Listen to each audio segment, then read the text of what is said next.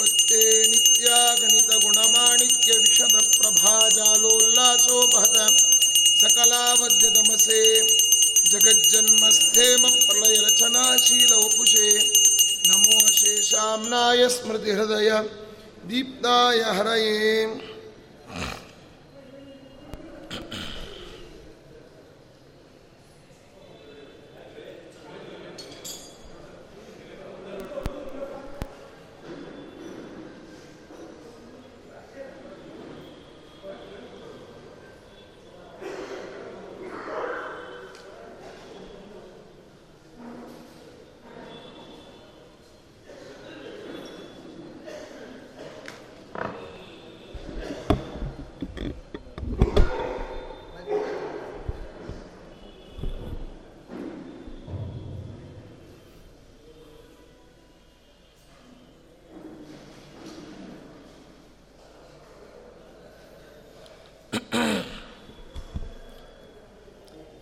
श्रीगुरुभ्यो नमः परमगुरुभ्यो नमः हरिः ॐ जयति हरिरचिन्त्यः सर्वदेवैकवन्द्यः परमगुरुरभीष्टावाप्तिदः सज्जनानां निखिलगुणगणार्णो नित्यनिर्मुक्तदोषः सरसिजनयनोऽसौ श्रीपतिरमानदो नः अभ्रमं भङ्गरहितम् अजडं विमलं सदा आनन्दतीर्थमतुलं भजे तापत्रयापहम् तपो विद्याविरक्त्यादिसद्गुणौघाकरानहम् वादिराजगुरून् वन्दे हयग्रीवपदाश्रयान् दुर्वादिध्वान्तरवये वैष्णवेन्दीवरेन्दवे श्रीराघवेन्द्रगुरवे नमो अत्यन्तदयालवे मन्मनोभीष्टवरदं सर्वाभीष्टफलप्रदं पुरन्दरगुरुं वन्दे दासश्रेष्ठं दयानिधिम्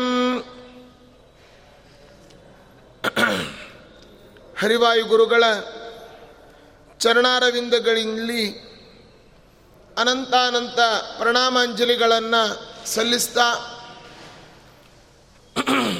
ಹರಿವಾಯು ಗುರುಗಳ ಪರಮಾನುಗ್ರಹದಿಂದ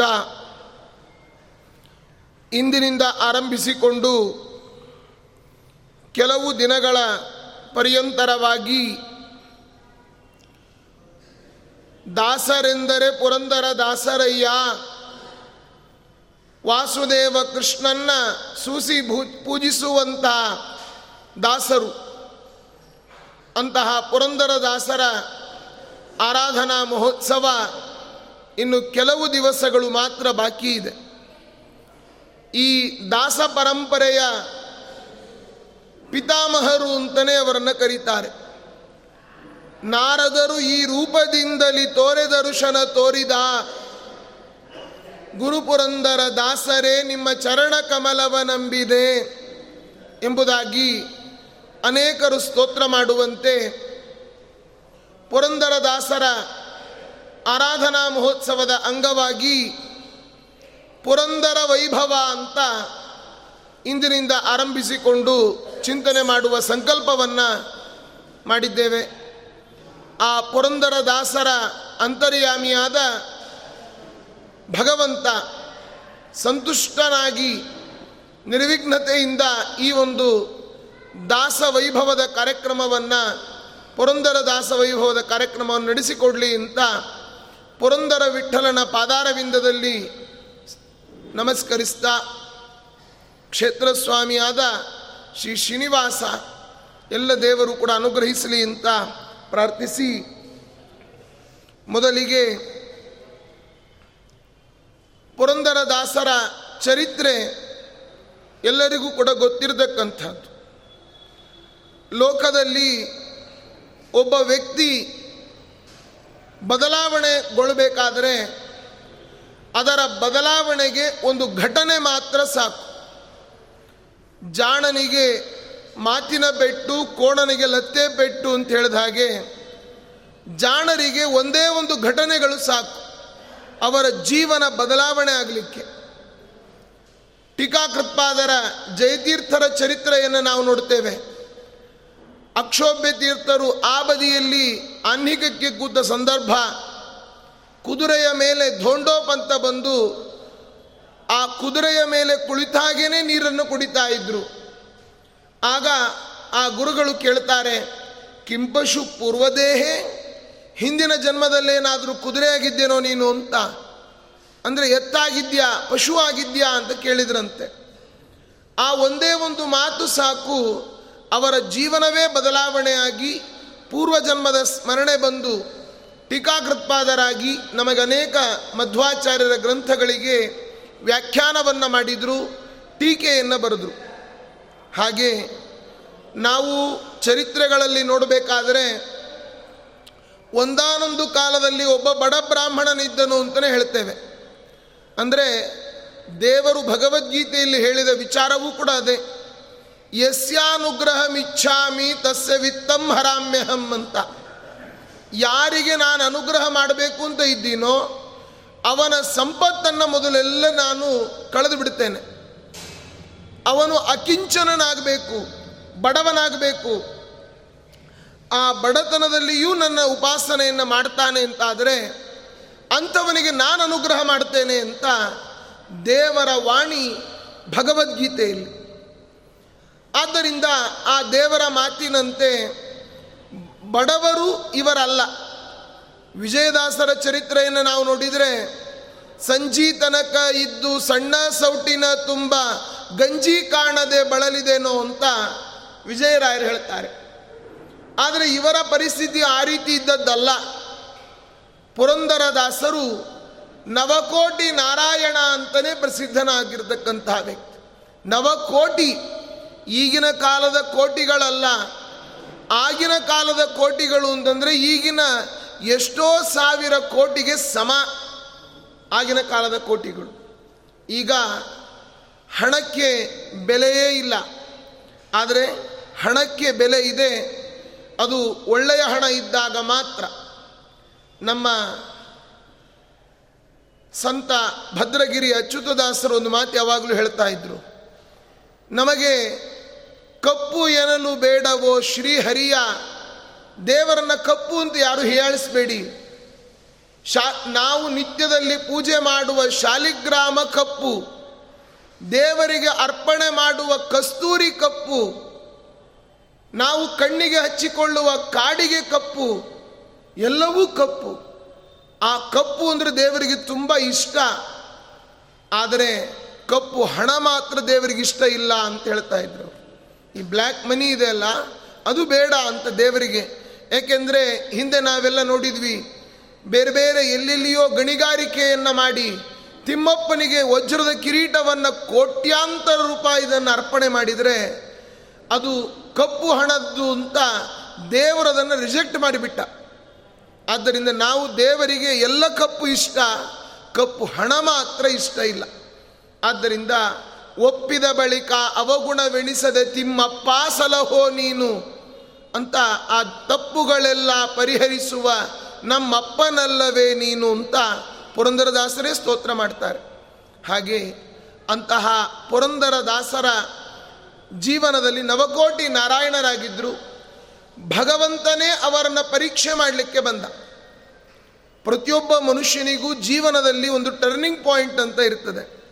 ಅದು ಬಂದಾಗ ನಾವು ಎಚ್ಚೆತ್ತುಕೊಳ್ಬೇಕು ಅದಕ್ಕೆ ದಾಸರು ಹೇಳಿದರು, ಎಚ್ಚೆತ್ತು ಇರು ಕಂಡ್ಯ ಮನವೇ. ಅಚ್ಯುತನ ನಾಮಸ್ಮರಣೆಯನ್ನು ಮಾಡ್ತಾ ಇರು. ಜಾಗೃತ ಅವಸ್ಥೆಯಲ್ಲಿ ನಾವಿರಬೇಕು. ನಮ್ಮ ಜೀವನದಲ್ಲಿ ನಡೆಯುವ ಒಂದೊಂದು ಘಟನೆಗಳು ಕೂಡ ಅದಕ್ಕೆ ಪೂರ್ವದ ಏನೋ ಒಂದು ಸಂಬಂಧ ಇರ್ತದೆ.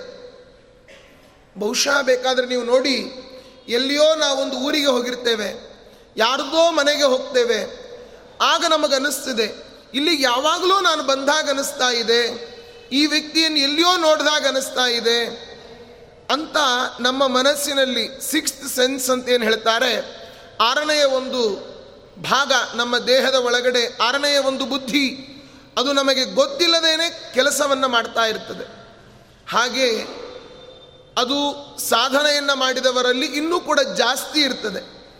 ಆ ಸಿಕ್ಸ್ತ್ ಸೆನ್ಸನ್ನು ಜಾಗೃತ ಯಾರು ಗೊಳಿಸ್ತಾರೋ ಅವರೇ ಜ್ಯೋತಿಷ್ಯವನ್ನು ಹೇಳ್ತಕ್ಕಂಥವ್ರು ಕೂಡ ಆಗ್ತಾರೆ ಅಂತ ಲೋಕದಲ್ಲಿ ಒಂದು ವಾಡಿಕೆ. ಹಾಗೆ ಇವರು ಕೂಡ ನವಕೋಟಿ ನಾರಾಯಣರಾದಂತಹ ಸಂದರ್ಭ. ಇವರ ಚರಿತ್ರೆಯನ್ನು ದಾಸರು ಸಂಗ್ರಹ ಮಾಡಿಬಿಡ್ತಾರೆ.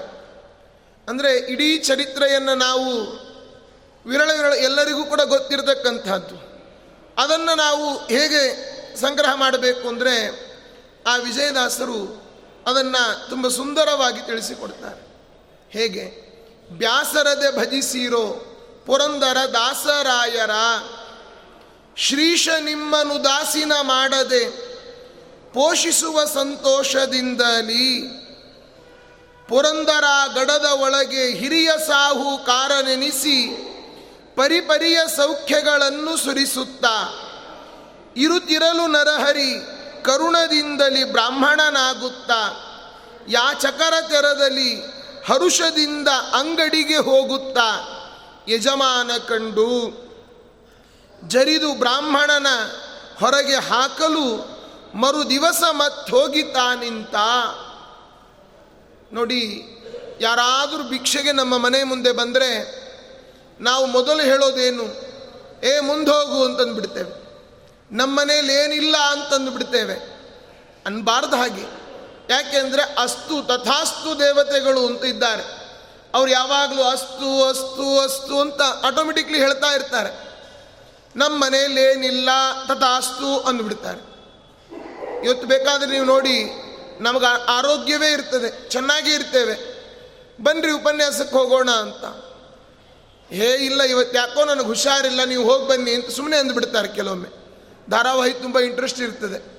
ಅವತ್ತು ಇಲ್ಲ, ನಂಗೆ ಹುಷಾರಿಲ್ಲ, ಹೋಗಿ ಬನ್ನಿರಿ ಅಂದ್ಬಿಡ್ತಾರೆ. ಮರುದಿವಸ ಆರೋಗ್ಯ ಇದ್ದೋ ದೇವತೆಗಳಂದಿರ್ತಾರೆ ತದಾಸ್ತು ಅಂದ್ಬಿಡ್ತಾರೆ. ಆರೋಗ್ಯ ಇದ್ದವ್ರು ಮರುದಿವ್ಸ ನಿಜವಾಗಿಯೂ ಅನಾರೋಗ್ಯ ಆಗಿ ಉಪನ್ಯಾಸಕ್ಕೆ ಹೋಗಲಿಕ್ಕೆ ಆಗೋದಿಲ್ಲ. ಅಂದರೆ ಅಸ್ತು ದೇವತೆಗಳು ತಥಾಸ್ತು ಅಂತ ಇರ್ತಾರೆ. ಹಾಗೆ ಇಲ್ಲಿಯೂ ಕೂಡ ದೇವರು ಇವರನ್ನು ಪರೀಕ್ಷೆ ಮಾಡಬೇಕು ಅಂತಲೇ ಬ್ರಾಹ್ಮಣ ವೇಷದಲ್ಲಿ ಬರ್ತಾ ಇದ್ದಾನೆ ಭಗವಂತ. ಆ ಭಗವಂತ ಬಂದು ಅಂಗಡಿಯ ಮುಂದೆ ನಿಂತರೆ ನವಕೋಟಿ ನಾರಾಯಣ ಅಪಾರವಾದ ಸಂಪತ್ತು ಮನೆಯಲ್ಲಿ ಬಂಗಾರದ ಹೊಗೆ ಹಾಯ್ತಾ ಇದೆ. ಬಂದು ಭಿಕ್ಷೆಯನ್ನು ಬಿಡಬೇಕು ಅಂತ ಮ ಅಂಗಡಿಯ ಮುಂದೆ ಬಂದು ನಿಂತಿದ್ದಷ್ಟೇ ಇನ್ನೂ ಭಿಕ್ಷೆ ಕೇಳೇ ಇಲ್ಲ. ಆಗಲೇ ಹೇಳ್ದ ಮುಂದೋಗು ನಮ್ಮಲ್ಲೇನಿಲ್ಲ, ಮುಂದೋಗು ಅಂತಂದರು. ಆದರೆ ಈ ಭಿಕ್ಷುಕ ಆ ರೀತಿ ಅಲ್ಲ. ಮರುದಿವಸ ಭಗವಂತನೇ ಸಾಕ್ಷಾತ್ತಾಗಿ ಬಂದಿದ್ದಾನೆ. ಆ ಮರುದಿವಸ ಮತ್ತೆ ಅದೇ ಸಂದರ್ಭಕ್ಕೆ ಬಂದಂತೆ, ಅದೇ ಸಮಯಕ್ಕೆ ಬಂದ. ಬಾರಿ ಬಾರಿಗೆ ಮೋರೆ ಹತ್ತಿ, ಮೇಲೆ ಇಲ್ಲದೆ ಆರು ತಿಂಗಳ ಬೆನ್ನು ಬೀಳುತ್ತಾ ಆರು ತಿಂಗಳುಗಳ ಕಾಲ ಅಂಗಡಿ ಮುಂದೆ ಬಂದು ನಿಲ್ತಾ ಇದ್ರಂತೆ. ನೋಡಿ, ನೀ ಕೊಡೆ ನಾ ಬಿಡೆ ಅಂತ. ಅವರು ನವಕೋಟಿ ನಾರಾಯಣ ದುಡ್ಡನ್ನು ತೆಗಿತಾ ಇಲ್ಲ. ನಾವೆಲ್ಲ ತಿಳ್ಕೊಂಡಿರ್ತೇವೆ. ಶ್ರೀಮಂತರು ಅಂತಂದರೆ ತುಂಬ ದುಡ್ಡು ಕೊಡೋರು ಅಂತ. ಖಂಡಿತ ಇಲ್ಲ. ಅವರಲ್ಲಿ ಇನ್ನೂ ಆ ದುಡ್ಡನ್ನು ಹೇಗೆ ನಾವು ಬೆಳೆಸಬೇಕು ಅಂತಲೇ ಅವರ ತಲೆಯಲ್ಲಿರ್ತದೆ ಯಾವತ್ತು ದುಡ್ಡಿನ ಅವಸ್ಥೆ ಮೂರು. ಏನು? ದಾನಂ ಭೋಗೋ ನಾಶಃ ಅಂತ. ಒಂದೋ ದಾನ ಮಾಡಬೇಕು. ಒಂದೋ ಭೋಗ ಮಾಡಬೇಕು, ಇಲ್ಲ ನಾಶ ಆಗ್ತದೆ. ಇವತ್ತು ಅನೇಕರು ತಿರುಮತಿಯ ಹುಂಡಿಗೆ ಐದುನೂರು ರೂಪಾಯಿ, ಸಾವಿರ ರೂಪಾಯಿ ನೋಟುಗಳು ಬ್ಯಾನ್ ಆದಾಗ ಎಲ್ಲರೂ ಹುಂಡಿಯಲ್ಲಿ ಹಾಕ್ತಾ ಇದ್ರು ಹಾಕ್ತಾ ಇದ್ರು. ದಾನಂ. ಕೆಲವರು ಆ ದುಡ್ಡುಗಳ ಎಲ್ಲೆಲ್ಲಿ ನಡೀತದೋ ಅಲ್ಲಿ ಭೋಗವನ್ನು ಮಾಡಿದರು. ಇನ್ನೂ ಕೆಲವರು ಮನೆಯಲ್ಲಿ ಹಾಗೆ ಇಟ್ಕೊಂಡಿದ್ರು, ಅದು ನಾಶ ಆಗೋಯ್ತು. ದಾನಂ ಭೋಗೋ ನಾಶ. ಆರು ತಿಂಗಳುಗಳ ಕಾಲ ಹೀಗೆ ಬೆಂದು ಬಿದ್ದಾಗ ಬಾರಿ ಬಾರೆಗೆ ಮೋರೆ ಹತ್ತಿ ಮೇರೆ ಇಲ್ಲದೆ ಆರು ತಿಂಗಳ ಬೆನ್ನು ಬೀಳುತ್ತಾ ನಾಯಕರು ಕಂಡಿವ ನಾರು ಬಿಡತಾರೆಂದು ಬೈಯುತ್ತಾ. ಬೇಸತ್ತು ಒಂದು ದಿನ ಹೇರು ರೊಕ್ಕ ಮುಂದೆ ಸುರಿಯುತ್ತಾ. ಕರೆದ್ರಂತೆ, ಬಾಪ, ನಿನಗೆ ಭಿಕ್ಷೆ ಕೊಡಬೇಕಲ್ಲ ಬಾಯಿ ನಮ್ಮನೆ ಒಳಗಡೆ ಅಂತ ಒಳಗಡೆ ಕರ್ಕೊಂಡು ಹೋಗಿ ಒಂದು ಚೀಲ ಬಂಗಾರದ ನಾಣ್ಯಗಳನ್ನು ಸುರಿದ್ರಂತೆ. ಆ ನಾಣ್ಯಗಳನ್ನು ಸುರಿದಾಗ ಇದನ್ನೆಲ್ಲ ಕೊಟ್ಟು ಬಿಡ್ತಾರೋ ಏನು ಅಂತ ಅಂದ್ಕೊಂಡ್ಬಿಟ್ಟಿದ್ದ ಅವನು ಭಗವಂತ, ಬಂದ ಭಗವಂತನಿಗೆ ಗೊತ್ತು, ಈ ರೀತಿ ಚೀಲವನ್ನು ಸುರಿಸಲಿಕ್ಕೆ ಹೇಳಿದವನು ಅವನೇ. ಅವರಲ್ಲಿ ನಿಂತು ಪ್ರೇರಣೆ ಮಾಡಿದವನು ಅವನೇ. ಆದರೆ ಇವನು ಮಾಡ್ತಾರೆ ಅಂತ ಅನ್ನೋದನ್ನು ಪರೀಕ್ಷೆ ಮಾಡಲಿಕ್ಕೆ ಆ ಚೀಲವನ್ನು ಸುರಿದಾಗ ಇದರೊಳಗೆ ಒಂದು ದುಡ್ಡಾರಿಸಿಕೋ ಎಂದು ಹೇಳುತ್ತಾ ನಾರಾಯಣ ಬಿಟ್ಟೋದ ನಗುತ್ತಾ? ನೋಡಿ, ಇಡೀ ಈಗ ಕೆಲವರು ಹಾಗೇ ಮಾಡ್ತಿರ್ತಾರೆ. ಏನು, ಆ ದೇವರ ಹುಂಡಿಗೆ ದುಡ್ಡು ಹಾಕಬೇಕಾದ್ರೆ ಇಡೀ ಪರ್ಸನ್ನು ತೆಗೆಯೋದು. ಅದರ ತುಂಬ ಎಲ್ಲ, ಎರಡು ಸಾವಿರ ಐದು ನೂರು ನೂರು, ಇಪ್ಪತ್ತು, ಐವತ್ತು, ಎಲ್ಲ ತುಂಬ ಇಡೀ ಪರ್ಸ್ ದಪ್ಪಗೆ ಇರ್ತದೆ. ಅಲ್ಲಿ ಹುಂಡಿಗೆ ಹಾಕಿ, ಅದನ್ನು ತೆಗೆದು ಎಲ್ಲರ ಮುಂದೆ ತೆಗೆದು ನಿಂತುಕೊಳ್ಳೋದು. ಆಮೇಲೆ ಅದರಲ್ಲಿ ಹಾಕಬೇಕಾದ್ರೆ ಯಾವುದು ಹಾಕೋದು? ಒಳಗಡೆ ಮುಚ್ಚಿಟ್ಟ ಹತ್ತು ರೂಪಾಯಿ ಕಾಯಿನನ್ನು ತೆಗೆದು ಹಾಕಿಬಿಡೋದು. ಯಾಕೆಂದರೆ ಇದು ಕೆಲವು ಕಡೆ ನಡೀತಾ ಇಲ್ಲ. ಹುಂಡಿಯಲ್ಲಿ ಎಲ್ಲ ಕಾಯಿನ್ಗಳು ನಡೀತದೆ. ಏನು ತೊಂದರೆ ಇಲ್ಲ. ಆದರೆ ತಂದ ದುಡ್ಡು ಜಾಸ್ತಿ, ಹಾಕೋದು ಮಾತ್ರ ಈ ರೀತಿ. ಅದು ಯಾರು ಕೊಟ್ಟ ದಿಢೀ ಪರಸ್ ತುಂಬಿಸಿದವರು ಯಾರು? ದೇವರೇ ತುಂಬಿಸಿದ್ದು. ಆ ದೇವರು ಕೊಟ್ಟದ್ದನ್ನು ದೇವರಿಗೆ ನಾವು ಕೊಡಬೇಕಾದ್ರೆ ಈ ರೀತಿಯಾದ ಮನೋಭಾವನೆ ನಮ್ಮಲ್ಲಿ ಇರ್ತದೆ. ನಮಗಾಗಬೇಕಾದ್ರೆ ಅನೇಕ ಬಾರಿ ಅನೇಕರು ಹೇಳಿದ್ದು ನಿಮಗೆಲ್ಲ ಗೊತ್ತಿದೆ. ಏನು? ಇವತ್ತು ಮಾರ್ಕೆಟಿಗೆ ಹೋಗಿಬಿಟ್ರೆ ನಾವು ಕೇಳೋದು ಬೇಡ. ಅಡಿಗೆ ತೆಂಗಿನಕಾಯಿಗಳು ಅಂತ ಸಪ್ರೇಟ್ ಆಗಿರ್ತದೆ ಮೂವತ್ತೈದು, ನಲವತ್ತು ರೂಪಾಯಿಗೆ. ದೇವರ ಪೂಜೆ ತೆಂಗಿನಕಾಯಿಗಳು ಅಂತಂದರೆ ಇಷ್ಟಿಷ್ಟೇ ಇರ್ತದೆ. ಅದು ಕಲಶದ ಮೇಲೆ ಕೂಡೋದಿಲ್ಲ, ಕಲಶದ ಒಳಗೆ ಹೋಗಿಬಿಡ್ತದೆ. ಅಂಥ ತೆಂಗಿನಕಾಯಿಗಳನ್ನು ಬೇಕಾದಷ್ಟು ನಾವು ನೋಡ್ತೇವೆ. ದೇವರಿಗಾಗಬೇಕಾದ್ರೆ ಇದು. ನಮ್ಮ ಊಟಕ್ಕಾಗಬೇಕಾದರೆ ಹೈ ಕ್ವಾಲಿಟಿಯ ಅಕ್ಕಿಯನ್ನು ಬಳಸ್ತೇವೆ. ಅದೇ ಹೋಮ ಹವನಗಳಿಗೆ ಅಂತಂದಾಗ ಅನ್ನಭಾಗ್ಯ ಯೋಜನೆಯ ಅಕ್ಕಿಯನ್ನೇ ತಂದು ಕೊಡ್ತಕ್ಕಂಥದ್ದು ಅದು ಕೂಡ ಇವತ್ತಿಲ್ಲ, ಇನ್ನೂ ಕೂಡ ನಿಕೃಷ್ಟವಾದ ಪದಾರ್ಥಗಳನ್ನು ದೇವರಿಗೆ ಕೊಡೋದು. ಇದು ಯಾಕೆಂದರೆ ದೇವರೇನು ಕೇಳೋದಿಲ್ಲ ಅಂತನ್ನೋ ಒಂದು ಧೈರ್ಯ. ಆ ರೀತಿಯ, ಆ ರೀತಿ ದೇವರಿಗೆ ಕೊಟ್ಟರೆ ನಾವು ಏನು ಕೊಡ್ತೀವೋ ದೇವರದನ್ನು ನಮಗೆ ಎರಡು ಪಟ್ಟು ಮಾಡಿ ಕೊಡ್ತಾನೆ. ಕೊಟ್ಟದನು ತಾ ಅನಂತ ಮಡಿ ಮಾಡಿ ಕೊಡುವ ಯಾರು ದೇವರು? ಜಗನ್ನಾಥ ದಾಸರು ಹೇಳ್ತಾರೆ. ಇವತ್ತು ಅದು ಬೇರೆ, ನಾನು ಹಿಂದೆ ಹೇಳಿದ್ದೆ. ತುಪ್ಪವನ್ನು ಬಳಸ್ತಾರೆ ಹೋಮಗಳಿಗೆ. ಆ ತುಪ್ಪದ ಬಾಟ್ಲು ಮೇಲೆ ಹಾಕಿರ್ತಾರೆ. ಇದು ಕೇವಲ ಹೋಮ ಹವನಗಳಿಗೆ ಮಾತ್ರ ಉಪಯೋಗಿಸ್ತಕ್ಕದ್ದು. ತಿನ್ನಬಾರದು ಅಂತ ಮಗುವಿನ ಚಿತ್ರ ಹಾಕಿ, ತಿಂಡಿ ಚಿತ್ರ ಹಾಕಿ, ಕೆಂಪು ಮಾರ್ಕನ್ನು ಹಾಕಿರ್ತಾರೆ. ನಿಮಗೆ ಟೆಸ್ಟ್ ಮಾಡಬೇಕು ಅಂತಿದ್ರೆ ಇಲ್ಲಿ ಯಾವುದಾದ್ರು ಗ್ರಂಥಿಗೆ ಅಂಗಡಿಲಿ ಹೋಗಿ ಕೇಳ್ಕೊಂಡು ಬನ್ನಿ. ಇರ್ ಸಿಗ್ತದೆ ಸಿಗ್ತಾ ಇದೆ. ಆ ತುಪ್ಪಕ್ಕೆ ನೂರಿಪ್ಪತ್ತು ರೂಪಾಯಿ, ಅರ್ಧ ಕಿಲೋ. ಒಳ್ಳೆ ತುಪ್ಪಕ್ಕೆ ಇವತ್ತು ಇನ್ನೂರ ಎಂಬತ್ತು, ಮುನ್ನೂರು ರೂಪಾಯಿ ತನಕವೂ ಕೂಡ ಇದೆ. ಆದರೆ ನಾವು ಕೊಡೋದೇ ದೇವರಿಗೊಂದು ತುಪ್ಪದ ಆಹುತಿ. ಆಜ್ಯಂ ಸುರಾಣಾಂ ಆಹಾರಂ ಆಜ್ಯಂ ಯಜ್ಞೆ ಪ್ರತಿಷ್ಠಿತಂ. ದೇವತೆಗಳು ಆಜ್ಯ ಆಜ್ಯ ಅಂತನ್ನೋದು ದೇವತೆಗಳ ಆಹಾರ. ದೇವರಿಗೆ ಕೆಟ್ಟ ತುಪ್ಪವನ್ನು ಹಾಳು ಇದನ್ನು ನಾವು ಕೊಟ್ಟು ದೇವರು ನಮಗೆ ಒಳ್ಳೇದು ಮಾಡಲಿದ್ರೆ ಹೇಗೆ ಮಾಡ್ತಾರೆ? ಇನ್ನೊಬ್ಬ ದಾಸರು ಹೇಳ್ತಾರೆ ಬೀಗರೂಟಕ್ಕೆ ಅನೇಕ ಭೋಗವು, ಜೋಳವು ಓಗರ ಬ್ರಾಹ್ಮಣರೆಡೆಯೊಳು, ಘಮ್ಮನೆ ತುಪ್ಪವು ತಮ್ಮನೆಯವರಿಗೆ, ಖಮಟು ದೇವ ಬ್ರಾಹ್ಮಣರಿಗೆ, ಬೇಡುವರೋ ಸುಖವ, ರಂಗಯ್ಯ ನಿನ್ನ ಬೇಡುವರೋ ಸುಖವ ಬೇಡರೋ ಕಷ್ಟವ, ಮಾಡಲರಿಯರಿದ ರೂಪಾಯವ. ಅಲ್ವಾ? ಈ ಸ್ವಲ್ಪ ತುಪ್ಪ ಕಾಯಿಸಿದಾಗ, ಈ ಕಾಯಿಸೋ ಪದ್ಧತಿ ಹೋಗ್ಬಿಟ್ಟಿದೆ.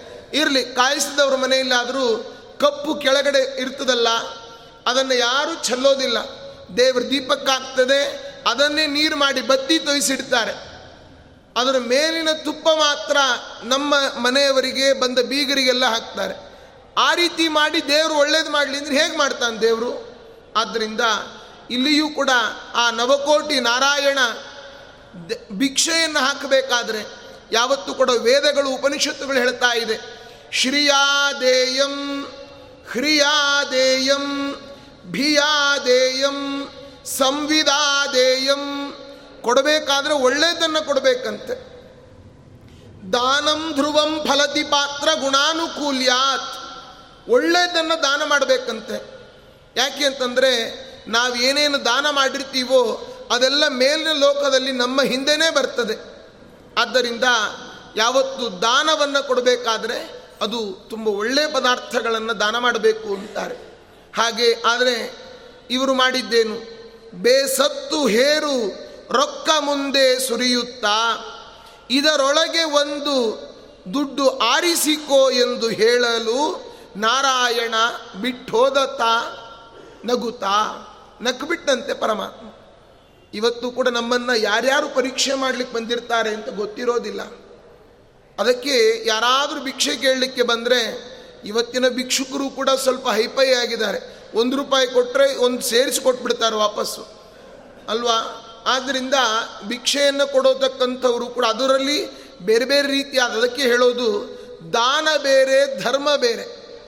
ಭಿಕ್ಷೆಯನ್ನು ಹಾಕತಕ್ಕಂತಹದ್ದು ಧರ್ಮ. ದಾನವನ್ನು ಕೊಡಬೇಕಾದ್ರೆ ಒಳ್ಳೆಯ ಪದಾರ್ಥಗಳನ್ನು ದಾನಂ ದಾತೃವಶಂ, ಭೋಜನಂ ಭೋಕ್ತೃವಶಂ. ಆದ್ದರಿಂದ ಒಳ್ಳೆಯದನ್ನು ಮಾಡಬೇಕು. ದೇವರು ನಗ್ತಾ ಹೋದ. ಭಗವಂತ ಹೋದದ್ದು ಎಲ್ಲಿಗೆ? ಯಾವತ್ತು ರಿಪೇರಿ ಆಗೋದು ಹೆಂಡತಿ ಕಡೆಯಿಂದನೇ ರಿಪೇರಿ ಮಾಡಿಸ್ಬೇಕು ಯಾವತ್ತೂ ಕೂಡ.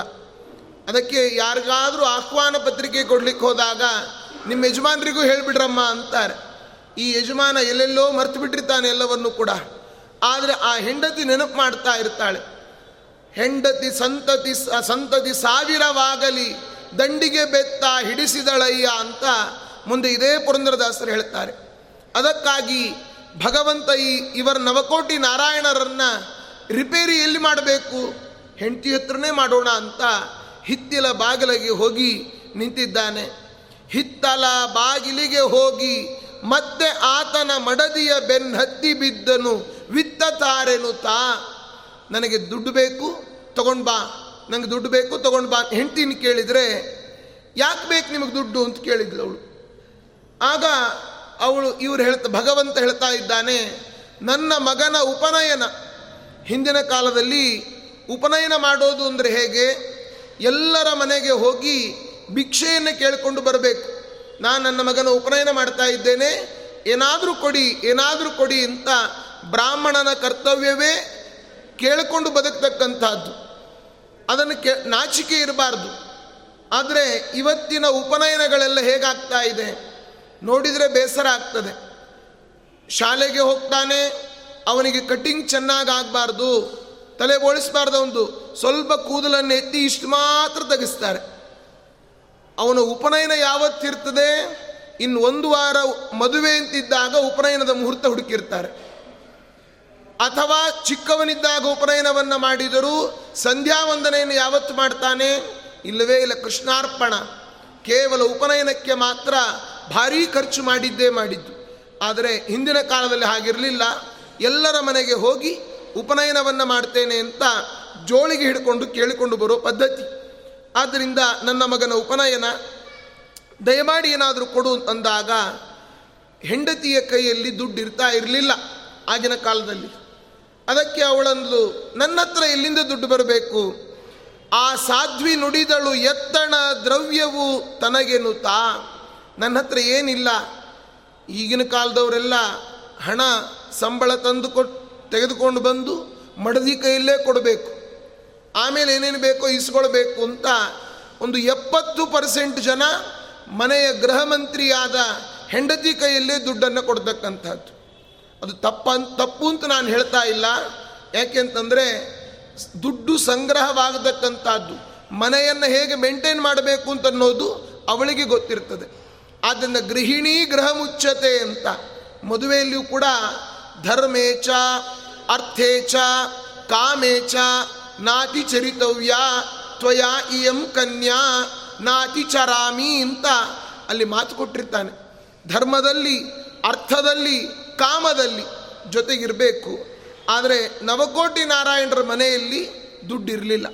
ಅವರ ಮನೆಯವರ ಹತ್ರ ದುಡ್ಡಿರಲಿಲ್ಲ. ಅವಳಂತಾಳೆ ನನ್ನ ಹತ್ರ ಏನೂ ಇಲ್ಲ.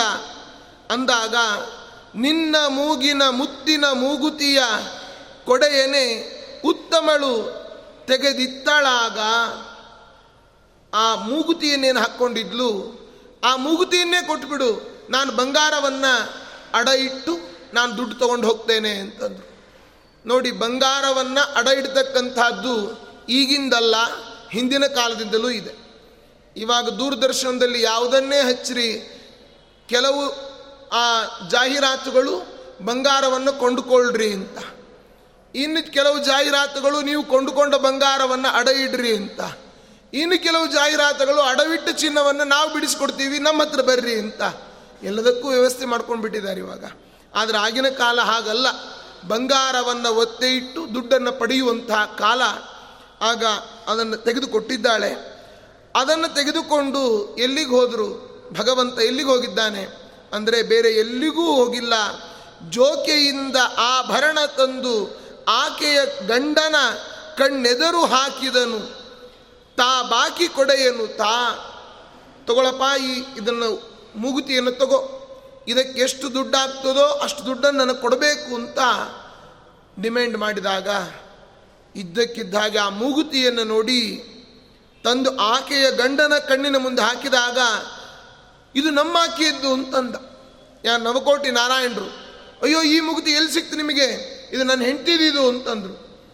ಆಗ ದೇವರಂತಾನೆ ಈ ಥರದ ಮೂಗುತಿ ಇನ್ನೊಂದು ಯಾಕೆ ಇರಬಾರ್ದು ಅಂತ ಆರ್ಗ್ಯುಮೆಂಟ್ ಅವನು ಈಗ ನಮ್ಮ ಮಡದಿ ಕೆಂಪು ಸೀರೆಯನ್ನು ಉಟ್ಕೊಂಡಿದ್ದಾಳೆ, ಅದೇ ರೀತಿಯಾದ ಸೀರೆ, ಅದನ್ನೇ ಇನ್ನೊಬ್ಬಳು ಯಾಕೆ ಉಟ್ಕೊಂಡಿರಬಾರ್ದು? ಇದು ಎಲ್ಲೂ ನಮ್ಮದು ಅಂತಂದರೆ, ಆದ್ದರಿಂದ ಇದು ನಿಮ್ಮದಲ್ಲ ಇದು ಇನ್ನೊಬ್ಬರದು ಇರ್ಬೋದಲ್ಲ ಅಂತ ಆರ್ಗ್ಯುಮೆಂಟ್ ಮಾಡಿದರೆ ಅದಕ್ಕೆ ವಾದವನ್ನು ಮಾಡಿದಾಗ, ಅಲ್ಲಿಗೆ ಹಾಗಾದರೆ ಇದಕ್ಕೆ ನಾಲ್ಕು ನೂರು ಶುಭ್ರವನ್ನು ಕೊಡಬೇಕು ನಾಲ್ಕು ನೂರು ನಾಣ್ಯಗಳನ್ನು ಕೊಡಬೇಕು ಅಂತ ಹೇಳಿದಾಗ ಒಂದು ಬೆಳೆ, ಬೆಲೆಯನ್ನು ಹೇಳು ಅಂತ ಕೇಳ್ತಾರೆ.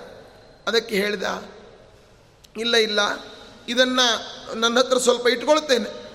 ಇದನ್ನು ಇಟ್ಟುಕೊಂಡು ನನ್ನ ಹೆಂಡತಿ ಹತ್ರ ಹೋಗಿ ಕೇಳ್ಕೊಂಡು ಬರ್ತೇನೆ. ಅವಳ ಹತ್ರ ಇದ್ದರೆ ಸರಿ, ಇದು ಇನ್ನೊಬ್ಬರದ್ದು ಯಾರ್ದೋ ಅಂತ ಅಂದ್ಕೊಳ್ಳೋಣ. ಅವ್ರ ಹತ್ರ ಇಲ್ಲ, ಆಮೇಲೆ ನೋಡು ಅಂತಂದಾಗ ಮನೆಗೆ ಹೋಗಿ ಹೆಂಡತಿಯ ಮೂಗನ್ನು ನೋಡ್ತಾರೆ. ಆ ತನ್ನ ಮಡದಿಯ ಬರಿಯ ನಾಸಿಕವನ್ನು ಕಂಡನು. ನಿನ್ನ ಮೂಗುತಿ ಎಲ್ಲಿ ಹೋಯಿತು ಅಂತ ಕೇಳ್ತಾರೆ. ಆಗ ಹೆಂಡತಿ ಹೇಳ್ತಾಳೆ, ತಿರುಗಿ ಬ್ರಾಹ್ಮಣ ಬಾರದಿರಲು ಕರೆದು ತನ್ನ ಹೆಂಡತಿಯ ಬರಿಯ ನಾಸಿಕವನ್ನೇ ಕಂಡನು. ಮೂಗುತಿ ಎಲ್ಲೇನೆ ಮುರುದಿಹುದು ಎಂದಾಕೆ ಪೇಳಿದಳು. ಒಳಗೆ ಹೋಗಿ ತರದಿರೆ. ಅಲ್ಲಿ ಒಳಗಡೆ ಹೋಗಿ ಒಳಗೆ ಹೋಗಿ ತೊಂಬ ಮುರಿದಿದ್ದನ್ನು ನೋಡಿಬಿಡ್ತೇನೆ ಅಂತಂದಾಗ ಗಂಡ, ವಿಷಪ್ರಾಶನ ಮಾಡಬೇಕು ಅಂತ ಪ್ರಯತ್ನವನ್ನು ಪಟ್ಲು. ಆಗ ಇನ್ನೇನು ವಿಷ ಕುಡಿಬೇಕು? ಆಗ ಭಗವಂತ ಆ ವಿಷದ ಬಟ್ಟಲ ಒಳಗೆ ಮೂಗುತಿ ಥಟ್ಟನೆ ಬಿತ್ತಂತೆ. ನೋಡಿ, ಯಾವತ್ತೂ ಕೂಡ ಭಗವಂತ ಯೋಗಕ್ಷೇಮಂ ವಹಾಮ್ಯಹಂ ಅಂತ ಹೇಳಿದ್ದಿದನ್ನೇ. ನಾವು ಭಕ್ತಿಯಿಂದ ದೇವರ ಉಪಾಸನೆಯನ್ನು ಮಾಡಿದರೆ ಅನನ್ಯಾಶ್ಚಿಂತೆಯಂತೋ ಮಾಂ, ಯೇ ಜನ ಪರ್ಯುಪಾಸತೆ, ತೇಷಾಂ ನಿತ್ಯಾಭಿಯುಕ್ತಾನಾಂ ಯೋಗಕ್ಷೇಮಂ ವಹಾಮ್ಯಹಂ. ಅನನ್ಯವಾಗಿ ನನ್ನನ್ನು ನಂಬಬೇಕು, ಆಗ ನಾನು ನಿಜವಾಗಿಯೂ ನಿಮ್ಮ ಯೋಗಕ್ಷೇಮ ನೋಡ್ಕೊಳ್ತೇನೆ ಅಂತ ದೇವರು ಹೇಳಿದ್ದಾನೆ. ಹೀಗಾಗಿ ಇವತ್ತು ನಮಗೆ ದೇವರ ಮೇಲೆ ನಂಬಿಕೆ ಇಲ್ಲ. ಬೇರೆಯವ್ರ ಮೇಲೆ ನಂಬಿಕೆ. ಆ ನಂಬಿಕೆಯಲ್ಲಿ ವ್ಯತ್ಯಾಸ. ಹೀಗಾಗಿ ನಮ್ಮ ಕೆಲಸಗಳು ಫಲಕಾರಿ ಆಗೋದಿಲ್ಲ. ಇವತ್ತು ಯೋಗಕ್ಷೇಮಂ ವಹಾಮ್ಯಹಂ ಅಂತಂದರೆ ಎಲ್ ಐ ಸಿ ಇವ್ರು ಲೋಗೋದು. ಅಲ್ವಾ? ಅವರು ನಮ್ಮ ಯೋಗಕ್ಷೇಮವನ್ನು ಯಾವಾಗ ನೋಡ್ಕೊಳ್ತಾರೆ? ನಾವು ಕೃಷ್ಣಾರ್ಪಣ ಆದಮೇಲೆ ಅದು ಎಲ್ಲ ಬಾಂಡ್ಗಳು ಸರಿ ಇದ್ದರೆ ಕೊಟ್ಟರು ಕೊಟ್ಟಾರು ಬಿಟ್ಟರು ಬಿಟ್ಟಾರು, ಕೃಷ್ಣಾರ್ಪಣ. ಆದರೆ ಭಗವಂತ ಆ ರೀತಿ ಅಲ್ಲ. ನೋಡಿ ಆ ವಿಷವನ್ನು ಪ್ರಾಶನ ಮಾಡಬೇಕು ಅಂತ ಬಟ್ಟಲನ್ನು ಹಿಡ್ಕೊಂಡ್ರೆ ಆ ಬಟ್ಟಲಿನಲ್ಲಿ ಸ, ಆ ಸಮಯಕ್ಕೆ ಭಗವಂತ ಮೂಗುತಿಯನ್ನು ಇಡಬೇಕಾದ್ರೆ ದೇವರ ಶಕ್ತಿ ಎಂಥದ್ದು ಅಂತ ವಿಚಾರ ಮಾಡಬೇಕು ನಾವು. ಹೀಗಾಗಿ ಆ ಕರದಿ ಬಟ್ಟಲ ಧರಸ, ಧರಿಸಲಾಕ್ಷಣ ನರಹರಿ ಅಂತ ಕೂಗಿದ್ಲಂತೆ. ಲಕ್ಷ್ಮೀ ನರಸಿಂಹ ಅಂತ ಹೇಳಿ ಆ ವಿಷವನ್ನು ಕುಡಿತಾ ಇದ್ದಾಗ ಮೂಗುತಿಯ ಬಟ್ಟಲೊಳಗೆ ತಾಯಿಟ್ಟ ಹರುಷದಿಂದ ಆ ಭರಣ ತಂದು ಪುರುಷನ ಕೈಯೊಳಗೆ ಇಡಲು ತರಸಿ ತನ್ನೊಳಗಿದ್ದ ಪೆಟ್ಟಿಗೆಯ ಅದು ಕಾಣದಿರೆ. ಅಂಗಡಿಯಲ್ಲಿ ಇಟ್ಟು ಬಂದಿದ್ದ. ಆ ಮುಗುತಿಯನ್ನು ಇಟ್ಟುಕೊಂಡು ನಾಲ್ಕುನೂರು ಶುಭ್ರವರ್ಣ ಕೊಟ್ಟು, ಆಯ್ತು ನೋಡ್ಕೊಂಡು ಬರ್ತೇನೆ, ತಾಳು ಅಂತ ಹೋದಾಗ ಇಲ್ಲಿ ವಿಷವನ್ನು ಕುಡಿಬೇಕಾದ್ರೆ ಆ ಮನೆಯಲ್ಲಿದ್ದ ಮೂಗುತಿ ಇಲ್ಲಿ ಕಾಣಿಸ್ತಾ ಇದೆ. ಅದನ್ನು ನೋಡಿ ಆಶ್ಚರ್ಯ ಆಗಿಬಿಡ್ತಂತೆ ಇದು ದೇವರೇ ನಮಗೆ ಪರೀಕ್ಷೆ ಮಾಡಲಿಕ್ಕೆ ಬಂದದ್ದು ಅಂತ ಗೊತ್ತಾಯಿತು. ಹೀಗಾಗಿ ಬೆರಗಾಗಿ ನೋಡಿದ ತನ್ನ ಮಡದಿಯ ನಿಜ ಪೇಳೆ ಎನ್ನಲು ಅರಸಿ ಪೇಳಿದದು ಕೊಟ್ಟ ಸುದ್ದಿಯ ಅಭಿಮಾನ ಕಂಜಿ. ಕರದಿ ಬಟ್ಟಲ ಧರಸಿ ಲಕ್ಷಣ ರಮಣ ಕೊಟ್ಟ ಖರೆಯ. ಹಾಗಾದ್ರೆ ಬಂದದ್ದು ಯಾರು ಅಂತ ವಿಚಾರ ಮಾಡಿದರು. ಬೇರೆ ಯಾರು ಬಂದದ್ದಲ್ಲ. ದೇವರೇ ನಮ್ಮನ್ನು ಪರೀಕ್ಷೆ ಮಾಡಲಿಕ್ಕೆ ಬಂದಿದ್ದಾನೆ ಅಂತ ತೀರ್ಮಾನಕ್ಕೆ ಬಂದ್ಬಿಟ್ರು. ಆಗ ಹೇಳ್ತಾನೆ ದೇವದೇವ ಎನ್ನ ಮನದ ಭಾವವನ್ನು ತಿಳಿಯೋದಕ್ಕೆ ವೃದ್ಧ ಬ್ರಾಹ್ಮಣನಾಗಿ ಬಂದಿದ್ದ. ಪರಿಪಕ್ವ ದಶೆ ಇನ್ನಾವ ಕಾಲಕ್ಕಾಗಬೇಕೆನ್ನುತ್ತ ವೈರಾಗ್ಯ ಭಾವದಿ ಜೀವಿಸಿಕೊಂಡು ಇರುವುದೇ ಚಂದ ಈ ಹೊನ್ನು, ಹೆಣ್ಣು, ಮಣ್ಣು ಇದೆಲ್ಲ ಎಲ್ಲಿ ತನಕ? ಇದು ಯಾವುದು ಬೇಡ ಅಂತ ತೀರ್ಮಾನಕ್ಕೆ ಬಂದ್ಬಿಟ್ರು. ಯಾರು ನವಕೋಟಿ ನಾರಾಯಣರು. ನೋಡಿ, ಜೀವನದಲ್ಲಿ ಒಬ್ಬ ವ್ಯಕ್ತಿ ಬದಲಾವಣೆ ಆಗಬೇಕಾದ್ರೆ ಒಂದು ಚಿಕ್ಕ ಘಟನೆಗಳು ಸಾಕು. ಇವತ್ತು ನಮಗೆ ಎಷ್ಟೆಷ್ಟು ಘಟನೆಗಳಾದರೂ ಕೂಡ ನಾವು ಚೇಂಜ್ ಆಗ್ತಾ ಇಲ್ಲ.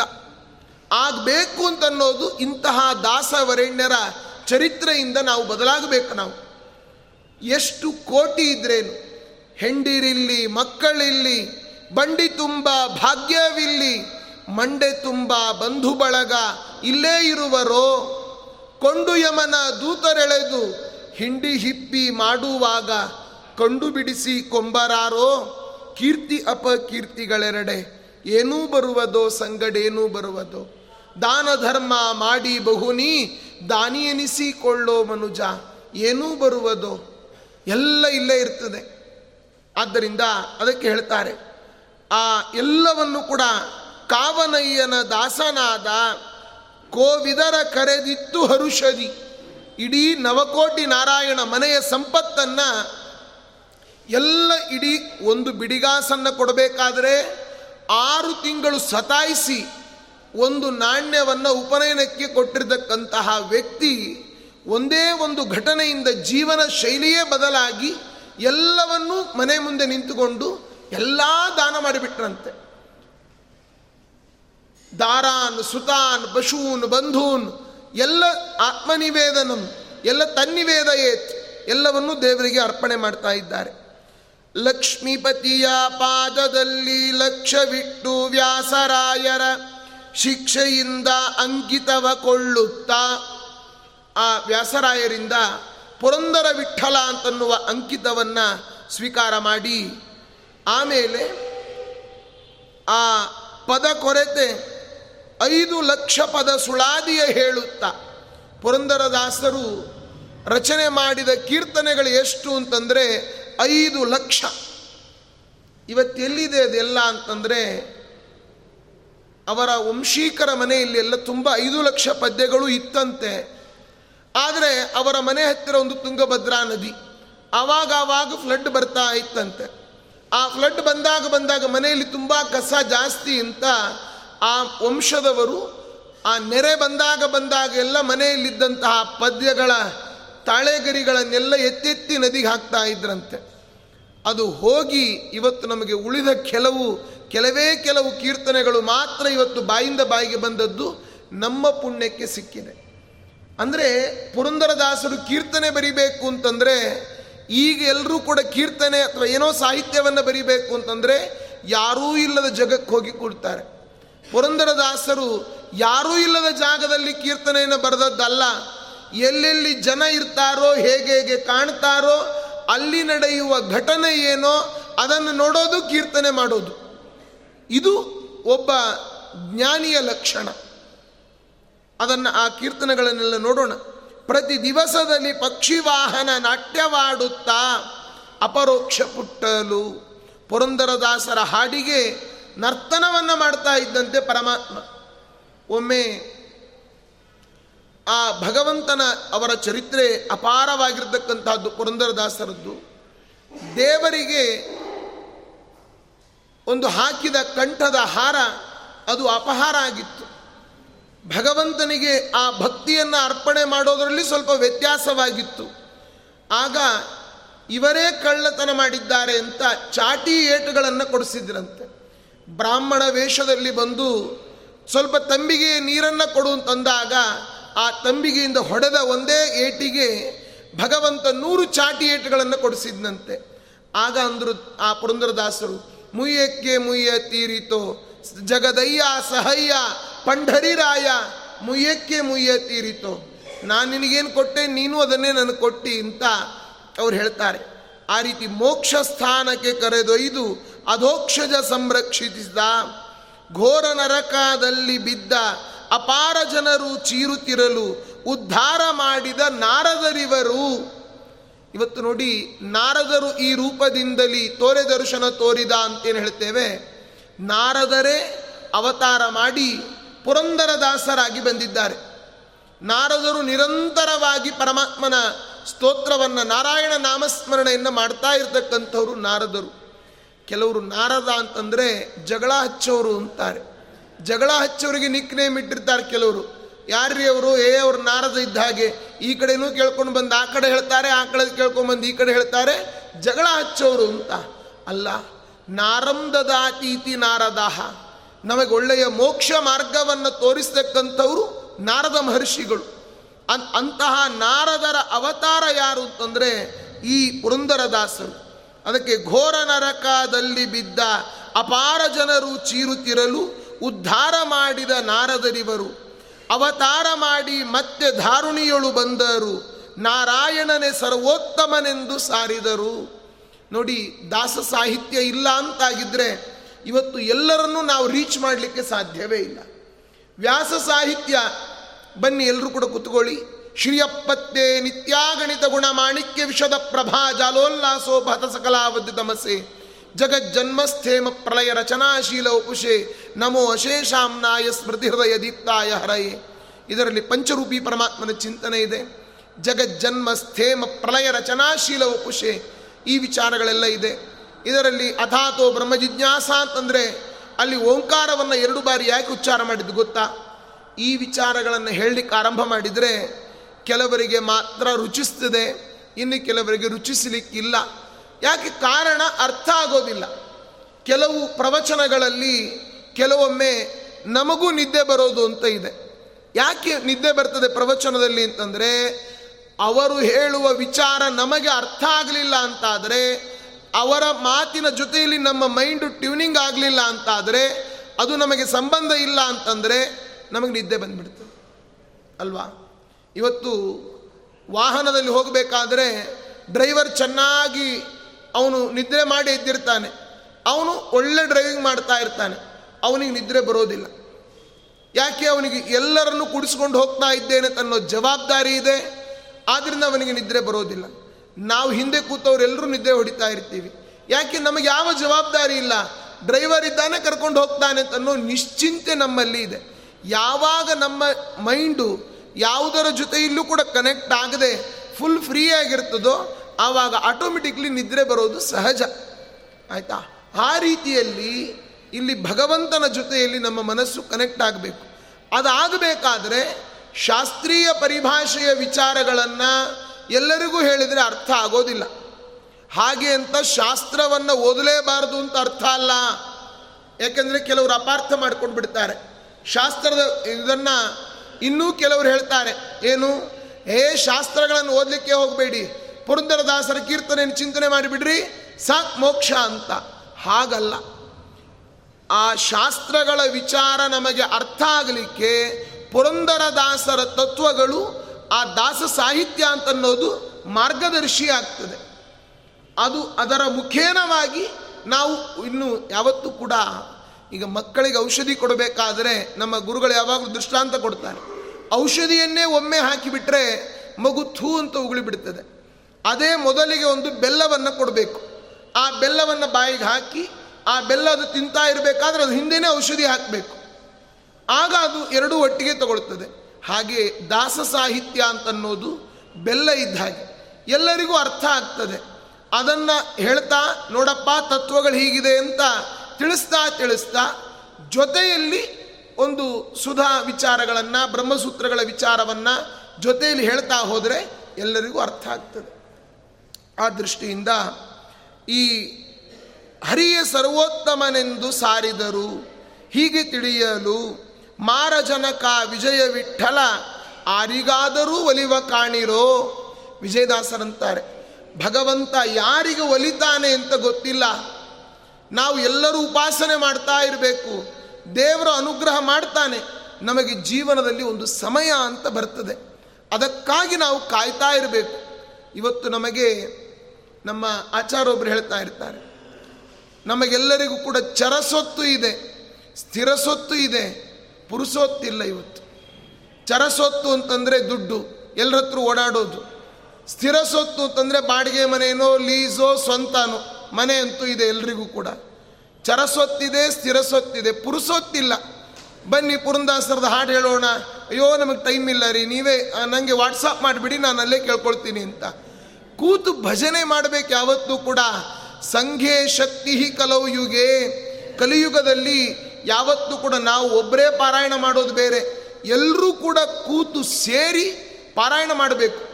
ಈ ವಿಷಯಕ್ಕೆ ನಾವು ಅಪ್ರಿಷಿಯೇಟ್ ಮಾಡಬೇಕು. ಶ್ಲಾಘನೀಯವಾದ ವಿಚಾರ ಅಂತಂದರೆ, ತ್ಯಾಗರಾಜರ ಆರಾಧನೆ ಅಂತಂದರೆ, ಯಾರ್ಯಾರು ಕಲಾವಿದರಿದ್ದಾರೋ ಎಲ್ಲರೂ ಹೋಗ್ತಾರೆ. ಯಾವ ನೀನು ಕಡಿಮೆ, ನಾನು ಜಾಸ್ತಿ ಅಂತ ಇಲ್ಲವೇ ಇಲ್ಲ. ಎಲ್ಲರೂ ತ್ಯಾಗರಾಜರ ಆರಾಧನೆಗೆ ಅವರ ಕಟ್ಟೆಗೆ ಹೋಗಿ ಎಲ್ಲ ಸೇವೆಯನ್ನು ಮಾಡಿ ಬರ್ತಾರೆ.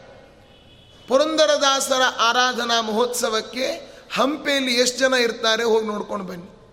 ಯಾರೋ ಅಲ್ಲಿವರೇ ಲೋಕಲ್ನವರು ಯಾರೋ ಸ್ವಲ್ಪ ಜನ ಬಂದು ಇದನ್ನು ಮಾಡ್ಕೊಂಡು ಹೋಗ್ತಾರೆ. ಅಂದರೆ ನಮ್ಮಲ್ಲಿ ಆ ಬೆಲೆಯನ್ನು ಕೊಡ್ತಾ ಇಲ್ಲ. ಅಂದರೆ ನಮ್ಮಲ್ಲಿ ಏನು ಗೊತ್ತಾ? ಯೋ ಏನು ಪುರಂದಾಸರು? ಎಲ್ಲ ಗೊತ್ತು ನಮಗೆ. ಪುರಂದಾಸರು ಗೊತ್ತು, ವಿಜಯದಾಸರು ಗೊತ್ತು ನಮ್ಮನ್ನು ನಾವೇ ಜ್ಞಾನಿಗಳು ಪರಿಪೂರ್ಣ ಅಂತ ತಿಳ್ಕೊಂಡು ಬಿಟ್ಟಿದ್ದೇವೆ ಅಲ್ಲ, ಇವತ್ತಿಗೂ ಕೂಡ ಇಲ್ಲಿ ಒಂದು ವಸಂತ ವಲ್ಲಭರಾಯ ದೇವಸ್ಥಾನ ಇದೆ. ಅಲ್ಲಿ ಆರಾಧನೆಯನ್ನು ಮಾಡ್ತಾರೆ. ದೊಡ್ಡ ದೊಡ್ಡ ಎಂತೆಂಥ ಕಲಾವಿದರು ಬಂದು ಏನೂ ಅಪೇಕ್ಷೆ ಇಲ್ಲ, ಸೇವೆಯನ್ನು ಮಾಡ್ತಕ್ಕಂಥದ್ದು. ಬ್ಯಾಟ್ರಿ ರಿಚಾರ್ಜ್ ಆಗ್ತದೆ. ಯಾವತ್ತೂ ನಾವು ಪ್ರೊಫೆಷನಲ್ಲಾಗಿ ಬರೀ ದುಡ್ಡು ಮಾಡಲಿಕ್ಕೇನೆ ಹಾಡಬೇಕು ಅಂತ ಅರ್ಥ ಅಲ್ಲ. ಯಾವಾಗಲೂ ದುಡ್ಡಿಗೆ ನಾವು ಹಾಡಿದ್ವಿ, ದುಡ್ಡಿಗೆ ಪ್ರವಚನ ಮಾಡಿದ್ವಿ, ದುಡ್ಡಿಗೆ ಹೋಮ ಹವನಗಳನ್ನು ಮಾಡಿದ್ವಿ ಅಂತಂದರೆ ಅವರ ಪಾಪಗಳು ನಮಗೆ ಬರ್ತಾವೆ, ನಮ್ಮ ಪುಣ್ಯ ಅವರಿಗೆ ಹೋಗ್ತದೆ. ಅಷ್ಟೇ ಆ ವ್ಯಕ್ತಿ ಅದಾಗ್ತಾ ಇರ್ತದೆ ಅಷ್ಟೇ. ಮತ್ತು ನಮ್ಮ ಒಳಗಿನ ಬ್ಯಾಟ್ರಿ ಚಾರ್ಜ್ ಆಗೋದು ಯಾವಾಗ? ಸಾಧನೆ ತುತ್ತು ತುದಿಗೆ ಹೋಗೋದು ಯಾವಾಗ? ಅಂದರೆ ನಿಸ್ವಾರ್ಥವಾಗಿ ಸೇವೆಯನ್ನು ಸಲ್ಲಿಸಿದಾಗ ಮಾತ್ರ ಆ ರೀತಿಯಾದ ಫಲ ಉತ್ಪತ್ತಿ ಆಗ್ತದೆ ಆದ್ದರಿಂದ ಪುರಂದರದಾಸರ ಆರಾಧನೆ ಅಂತಂದರೆ ಅವರು ಫೋಟೋ ಇಟ್ಟುಕೊಂಡು ಸಾಮೂಹಿಕ ಭಜನೆಯನ್ನು ಮಾಡಿದರೆ ಅದರಂತಹ ಪುಣ್ಯ ಮತ್ತೊಂದು ಬೇರೆ ಇಲ್ಲ.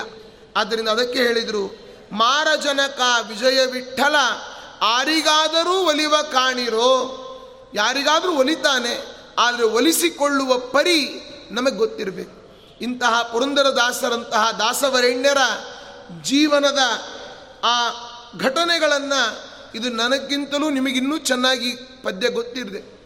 ಆದರೆ ಈ ಕಥೆ ಗೊತ್ತಿದೆ. ಆದರೆ ಇದನ್ನು ಆರಾಧನೆ ಬಂದಾಗ ನಾವು ಇದನ್ನು ಕೇಳಬೇಕು. ಯಾಕೆ ಅಂದರೆ ಮರೆತು ಹೋಗಿರ್ತದೆ. ನಮಗೆ ಒಳ್ಳೆಯ ವಿಚಾರಗಳು ತುಂಬ ಮರುವು ಜಾಸ್ತಿ. ಕೆಟ್ಟ ವಿಚಾರಗಳು ಬೇಕಾದರೆ ಕೇಳ್ರಿ, ಯಾವಾಗ ಬೇಕಾದರೂ ಹೇಳ್ತೇವೆ. ಅಲ್ವಾ? ಒಳ್ಳೆ ವಿಚಾರಗಳು ಅಂತಂದಾಗ ಸ್ವಲ್ಪ ಮರುವು ಜಾಸ್ತಿ ಇರ್ತದೆ. ಅದಕ್ಕಾಗಿ ಕೊನೆ ಪಕ್ಷ ಈ ಆರಾಧನಾ ಮಹೋತ್ಸವಗಳ ಸಂದರ್ಭದಲ್ಲಿ ಆದರೂ ಇದನ್ನು ಶ್ರವಣ ಮಾಡಬೇಕು ಅಂತನ್ನುವಂತಹ ಉದ್ದೇಶದಿಂದ ಇದನ್ನು ನೋಡಿದ್ದು. ಈ ಪುರಂದರದಾಸರ ವರ್ಣನೆಯನ್ನು ಅನೇಕ ಜನರು ಮಾಡಿದ್ದಾರೆ. ಅನೇಕ ದಾಸವರೇಣ್ಯರು ಇವರ ವರ್ಣನೆಯನ್ನು ಬ್ಯಾಸರದೆ ಭಜಿಸಿರೋ ಪುರಂದರ ದಾಸರಾಯರ ಶ್ರೀಶ ಅಂತ ಈಗ ನಾವು ಇದನ್ನು ನೋಡಿದ್ವಿ. ಇನ್ನು ಗುರುಪುರಂದರ ದಾಸರೇ, ನಿಮ್ಮ ಚರಣ ಕಮಲವ ನಂಬಿದೆ ಅಲ್ಲಿ ಹೇಳ್ತಾರೆ. ಗರ್ವರಹಿತನ ಮಾಡಿ ಎನ್ನನು ಪೊರೆವ ಭಾರವು ನಿಮ್ಮದೇ. ನಮಗೆ ಗರ್ವ ಸ್ವಲ್ಪ ಜಾಸ್ತಿ. ಅಲ್ವಾ? ಅದರಲ್ಲೂ ಈ ಸಂಗೀತ ಹಾಡೋರಿಗಂತೂ ಸ್ವಲ್ಪ ಗರ್ವ ಜಾಸ್ತಿನೇ. ಹಾಡನ್ನು ರಚನೆ ಮಾಡಿದ ಪುರಂದರದಾಸರಿಗೆ ಗರ್ವ ಇಲ್ಲ. ಪುರಂದರದಾಸರ ಕೀರ್ತನೆ ಹೇಳ್ರು ಅಂತಂದ್ರೆ ಸ್ವಲ್ಪ ಗರ್ವ ಇವರಿಗೆ.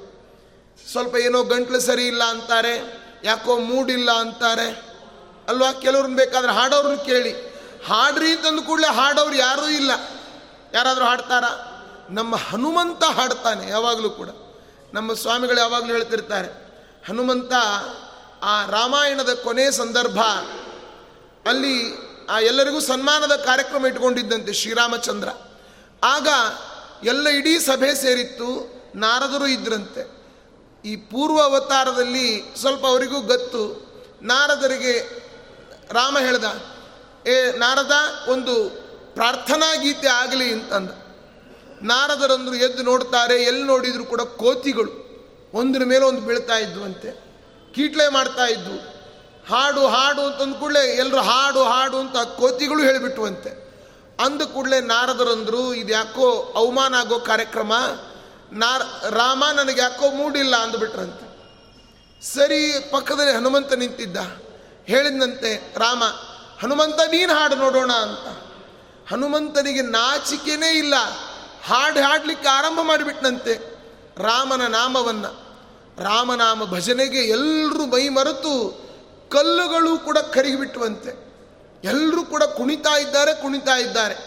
ಜೈ ಜೈ ರಾಮಕೃಷ್ಣ ಹರೇ ಅಂತಂದರೆ ಇವತ್ತು ಕೂಡ ನಾವು ಭಜನೆಯನ್ನು ಮಾಡಿದರೆ ಆ ಭಜನೆಯಲ್ಲಿ ಏಕಾಂತತೆ, ಏಕಾಗ್ರತೆ ಬಂದರೆ ನಮ್ಮ ಪಕ್ಕದಲ್ಲಿ ಏನಿದ್ರೂ ನಮಗೆ ಗೊತ್ತಾಗೋದಿಲ್ಲ. ಆ ಅಷ್ಟು ತಾದಾತ್ಮ್ಯದಿಂದ ಭಜನೆಯನ್ನು ಹನುಮಂತ ಮಾಡಿದಾಗ ನಾರದರು ಕೂಡ ತಮ್ಮ ಕೈಯಲ್ಲಿದ್ದ ತಂಬೂರಿಯನ್ನು ಬಿಟ್ಬಿಟ್ರಂತೆ.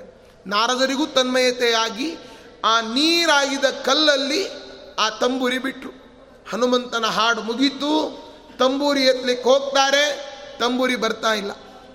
ಈ ಪಾಕದಾಗಿನ ಚಿರೋಟಿ ಮಾಡಿರ್ತಾರಲ್ಲ, ಅದನ್ನು ಬಾದಾಮ್ ಪುರಿ ಅದು ಪಾಕದಲ್ಲಿ ಹಾಕಿ ಎತ್ತಬೇಕಾದ್ರೆ ಪಾಕ ಗಟ್ಟಿಯಾಗಿ ಬಿಟ್ಟರೆ ಆ ತಟ್ಟೆನೇ ಎದ್ದು ಬರ್ತಾ ಇರ್ತದೆ.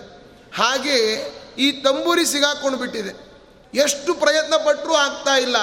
ಹನುಮಂತನ ಹಾಡು ಬೇರೆ ಮುಗಿದು ಬಿಡ್ತು. ನಾರದರು ಎದ್ದು ನಿಂತು ಹೇಳಿದ್ರಂತೆ, ಹನುಮಂತ ಒನ್ಸ್ ಮೋರ್ ಅಂದರು. ಇನ್ನೊಮ್ಮೆ ಹಾಡಬೇಕು ಈ ಹಾಡನ್ನ ಅಂತ. ಹನುಮಂತನಿಗೆ ನಾಚಿಕೆನೇ ಇಲ್ಲ, ಮತ್ತೊಮ್ಮೆ ಅದನ್ನೇ ಹಾಡಿದ್ದಂತೆ. ಆಗ ನಾರದರಿಗೆ ಮತ್ತೆ ಬ್ಯಾಲೆನ್ಸ್ ತಪ್ತಾ ಇತ್ತು. ಆ ಕಲ್ಲನ್ನೇ ನೋಡ್ತಾ ಇದ್ರು. ಮತ್ತೆ ಹನುಮಂತನ ಹಾಡಿಗೆ ಕಲ್ಲು ಕರಗ್ತಂತೆ. ಆಗ ತಂಬೂರಿನ ಎತ್ಕೊಂಡು ಬಿಟ್ರು ಅಂತ ನಾವು ನೋಡ್ತೇವೆ. ಅಂದರೆ ಇಷ್ಟೇ ಇದರ ತಾತ್ಪರ್ಯ, ಈ ಕಥೆಯ ತಾತ್ಪರ್ಯ ಇಷ್ಟೇ. ಹಾಡುಗಳು ಬಂದಾಗ, ಯಾರಾದರೂ ಹಾಡ್ರಿ ಅಂತಂದಾಗ ನಾವು ನಾಚಿಕೆ ಪಟ್ಟುಕೊಳ್ಬಾರ್ದು ಯಾಕೆ ನಾಚಿಕೆ? ನಾವು ಲಜ್ಜೆ ಬಿಟ್ಟು ಕುಣಿಯಿರೆಂಬೋ ಕಾಗದ ಬಂದಿದೆ. ಗೆಜ್ಜೆ ಕಟ್ಟಿ ಕುಣಿಯಿರೆಂಬೋ ಕಾಗದ ಬಂದಿದೆ. ನಮ್ಮ ಕಮಲನಾಭನು ತಾನೇ ಬರದ ಕಾಗದ ಬಂದಿದೆ. ಕಾಗದ ಬಂದಿದೆ ನಮ್ಮ ಕಮಲನಾಭನದು. ಈ ಕಾಗದವನ್ನು ಓದಿಕೊಂಡು ಕಾಲವ ಕಳೆಯಿರೋ. ಅಲ್ವಾ? ಇವತ್ತು ನಾವು ಬೇರೆ ಕಡೆಗಳಲ್ಲಿ ಎಲ್ಲ ಕುಣಿತಾರೆ. ಎಲ್ಲಿ? ಮದುವೆ ಮನೆಗಳಲ್ಲಿ ನೋಡಿರ್ಬೋದು ನೀವೆಲ್ಲ. ಈಗೆಲ್ಲ ಕುಣಿಯೋದೇ ಒಂದೇನೋ ದೊಡ್ಡ ಫ್ಯಾಷನ್ ಆಗಿಬಿಟ್ಟಿದೆ. ಯಾಕೆ ಕುಣಿತಾರೆ ಅಂತ ಗೊತ್ತಿಲ್ಲ. ಯಾರಿಗೋಸ್ಕರ ಕುಣಿತಾರೆ ಅಂತ ಗೊತ್ತಿಲ್ಲ. ಅಲ್ವಾ? ಆ ಯಾವುದೋ ಚಲನಚಿತ್ರದ ಗೀತೆಗಳನ್ನು ಹಾಕ್ಕೊಂಡು ಹೇಗೆ ಬೇಕೋ ಹಾಗೆ ಗಂಡು ಕುಣಿ, ಹೆಣ್ಣು ಕುಣಿ, ಅತ್ತೆ ಕುಣಿ, ಮಾವ ಕುಣಿ ಎಲ್ಲರೂ ಕುಣಿತಾರೆ. ದೇವಸ್ಥಾನದಲ್ಲಿ ನರ್ತನ ಪ್ರಿಯ, ನರ್ತನ ಸೇವಾಮವಧಾರಯ, ಯಾರಾದರೂ ಎದ್ದು ನರ್ತನ ಮಾಡ್ರಿ ಅಂತಂದರೆ, ಅಯ್ಯೋ ಇಲ್ಲಪ್ಪ, ನಮಗಾಗೋದಿಲ್ಲ, ಆ ಕಾಲು ನೋವು, ಮಂಡೆ ನೋವು, ಮಂಡಿ ನೋವು ಅಂತ ಏನೇನೋ ಹೇಳಿಬಿಡ್ತಾರೆ. ದೇವರ ಮುಂದೆ ಕುಣಿಲಿಕ್ಕೆ ನಮಗೆ ನಾಚಿಕೆ ಆಗ್ತದೆ. ಯಾಕೆ ಕುಣಿಯೋದಿಲ್ಲ ನಾವು? ಅದಕ್ಕೆ ಹೇಳ್ತಾರೆ, ರಂಗ ನಿನ್ನ ಕೊಂಡಾಡುವ ಮಂಗಳಾತ್ಮರ ಸಂಘ ಸುಖವಿತ್ತು ಕಾಯೋ ಕರುಣಾಸಾಗರ ಅರಿಯರೋ ನೀನಲ್ಲದೆ ಮತ್ತನ್ಯ ದೈವರ. ನೀ ನೀನೇ ಪರದೈವ, ನಿನ್ನನ್ನು ಬಿಟ್ಟರೆ ಯಾರಿದ್ದಾರೆ? ಯಾರಾದರೂ ಕುಣಿಲಿಕ್ಕೆ ಶುರು ಮಾಡಿದರೆ ಅದು ಕಾಮೆಂಟ್ ಮಾಡೋರು ಬೇರೆ. ಮೂಕ ಬದಿರ ರಂತಿಪ್ಪರೋ ನೋಳ್ಪ ಜನಕ್ಕೆ. ಕಾಕು ಯುಕುತಿಗಳ ತಾರಾರೋ ಮನಕ್ಕೆ. ಅಂತ ಹೇಳ್ತಾರೆ ಜಗನ್ನಾಥ ದಾಸರು ತುಂಬ ಚೆನ್ನಾಗಿ ಹೇಳ್ತಾರೆ ಅದನ್ನು ಹಾಗೆ ಆ ಗುರುಪುರಂದರ ದಾಸರೇ ನಿಮ್ಮ ಚರಣ ಕಮಲವ ನಂಬಿದೆ ಗರ್ವರಹಿತನ ಮಾಡಿ ಎನ್ನನು. ಪೊರೆವ ಭಾರವು ನಿಮ್ಮದೇ. ನಮ್ಮ ಅಹಂಕಾರ ಎಲ್ಲ ಹೋಗಬೇಕು. ದೇವರ ಸ್ತೋತ್ರ ಮಾಡಬೇಕಾದ್ರೆ ನಾನು ಅಂತನ್ನೋದು ಹೋಗಬೇಕು. ಆ ರೀತಿ ನಮ್ಮನ್ನು ಮಾಡ್ರಿ. ಒಂದು ಅರಿಯದ ಮಂದಮತಿನ ನಿಮ್ಮ ನಾನಿಂದು ನಿಮ್ಮನು ಒಂದಿಪೆ ಇಂದಿರೇಶನ ಪಾದ ತೋರಿಸೋ ತಂದೆ ಮಾಡಲು ಸತ್ಕೃಪೆ. ಭಗವಂತನ ಪಾದವನ್ನು ತೋರಿಸಬೇಕಾದ್ರೆ ಕಲಿಯುಗದಲ್ಲಿ ದೇವರ ನಾಮ ಕೀರ್ತನೆಯನ್ನು ಮಾಡಿದರೆ ಪರಮಾತ್ಮ ಒಲಿತಾನೆ ಅಂತ ಶ್ರೀಪಾದರಾಜರು ಹೇಳ್ತಾರೆ. ಏನು? ಹಿಂದಿನ ಕಾಲದಲ್ಲಿ ಧ್ಯಾನವು ಕೃತಯುಗದಿ, ಯಜನ ಯಜ್ಞವು ದ್ವಾಪರ ಯುಗದಿ, ಜಪ ಇತ್ಯಾದಿ ಸಾಧನೆಗಳೆಲ್ಲ ಬೇರೆ ಬೇರೆ ಯುಗಗಳಲ್ಲಿರ್ಬೋದು. ಆದರೆ ಕಲಿಯುಗದಲ್ಲಿ ರಂಗವಿಠಲನ ನಾಮಸ್ಮರಣೆ ಮಾಡಿದರೆ ಅದೇ ದೊಡ್ಡ ಸಂಪತ್ತು. ಇವತ್ತು ದೇವರ ನಾಮಸ್ಮರಣೆ ನಮಗೇನು ಕೂಡ ಬೇರೆ ಇಲ್ಲ. ಅದಕ್ಕೆ ಹೇಳ್ತಾರೆ, ಜಾಳಿಗೆ ಹೊನ್ನು ತುಂಬಿಟ್ಟಂತೆ ಕಾಣಿರೋ ಹರಿಯ ನಾಮ. ವ್ಯಾಳೆ ವ್ಯಾಳಕ್ಕೆ ಎಚ್ಚರಿಕೆಯ ಕೊಡುವುದು ಹರಿಯ ನಾಮ. ಗಂಗಾದಿ ಸಕಲ ತೀರ್ಥಂಗಳ ಫಲವಿದು ಹರಿಯ ನಾಮ. ಅಲ್ವಾ? ಆ ಪದ್ಯದಲ್ಲಿ ಹೇಳ್ತಾರೆ, ಸ್ನಾನ ಸಂಧ್ಯಾ ವಂದನೆ ಮಾಡದವಗೆ ಹರಿಯ ನಾಮ. ಭಾರಿ ಖುಷಿಯಾಯಿತು ಈ ಹಾಡು ಭಾರಿ ಹಿಟ್ಟಾಗಿಬಿಡ್ತು ಯಾಕೆ ಅಂದರೆ ಸ್ನಾನ ಸಂಧ್ಯಾ ವಂದನೆ ಮಾಡದವಗೆ ಹರಿಯ ನಾಮ. ಸಾಕು, ನಮಗೆ ಸಂಧ್ಯಾ ವಂದನೆ ಬೇಡ, ಸ್ನಾನ ಬೇಡ, ಹರಿಯ ನಾಮ. ಅಲ್ಲ, ಇದೇನು ಗೊತ್ತಾ? ಸ್ನಾನ ಸಂಧ್ಯಾ ವಂದನೆ ಮಾಡದೇ ಇರತಕ್ಕಂಥವ್ರು ಯಾರು? ಉಳಿದವರೆಲ್ಲ ಕೆಲವು ನೀಚ, ಬೇರೆ ಬೇರೆ ವರ್ಣದವರೆಲ್ಲ ಇದ್ದಾರೆ. ಅವರೆಲ್ಲ ಸ್ನಾನ ಮಾಡೋದು ವಾರಕ್ಕೊಮ್ಮೆ ಮಾತ್ರ. ಸೆಂಟ್ ಬಾಟ್ಲೆ ಇರ್ತದೆ ಸುಮ್ಮನೆ ಹೀಗೆ ಹೀಗೆ ಹಚ್ಕೊಂಡು ಓಡಾಡಿಬಿಡ್ತಾರೆ. ಸ್ನಾನ ಆಯಿತು ಅಂತ. ಅಂಥವರಿಗೆ ಅಥವಾ ಎಂಬತ್ತೆಂಟು, ತೊಂಬತ್ತು, ಎಂಬತ್ತರ ಮೇಲೆ ಅದನ್ನು ಮಾಡಲಿಕ್ಕೆ ಆಗದೇ ಇರತಕ್ಕಂಥವರಿಗೆ, ಇನ್ನೂ ಉಪನಯನ ಆಗದೇ ಇರತಕ್ಕಂಥ ಅನೂಪನೀತರಿಗೆ ಜ್ವರಾದಿಗಳು ಬಂದಾಗ, ಸೂತಕಾದಿಗಳು ಬಂದಾಗ, ವೃದ್ಧಿಗಳು ಬಂದಾಗ ಸ್ನಾನ ಸಂಧ್ಯಾ ವಂದನೆ ಮಾಡದವಗೆ ಹರಿಯ ನಾಮ.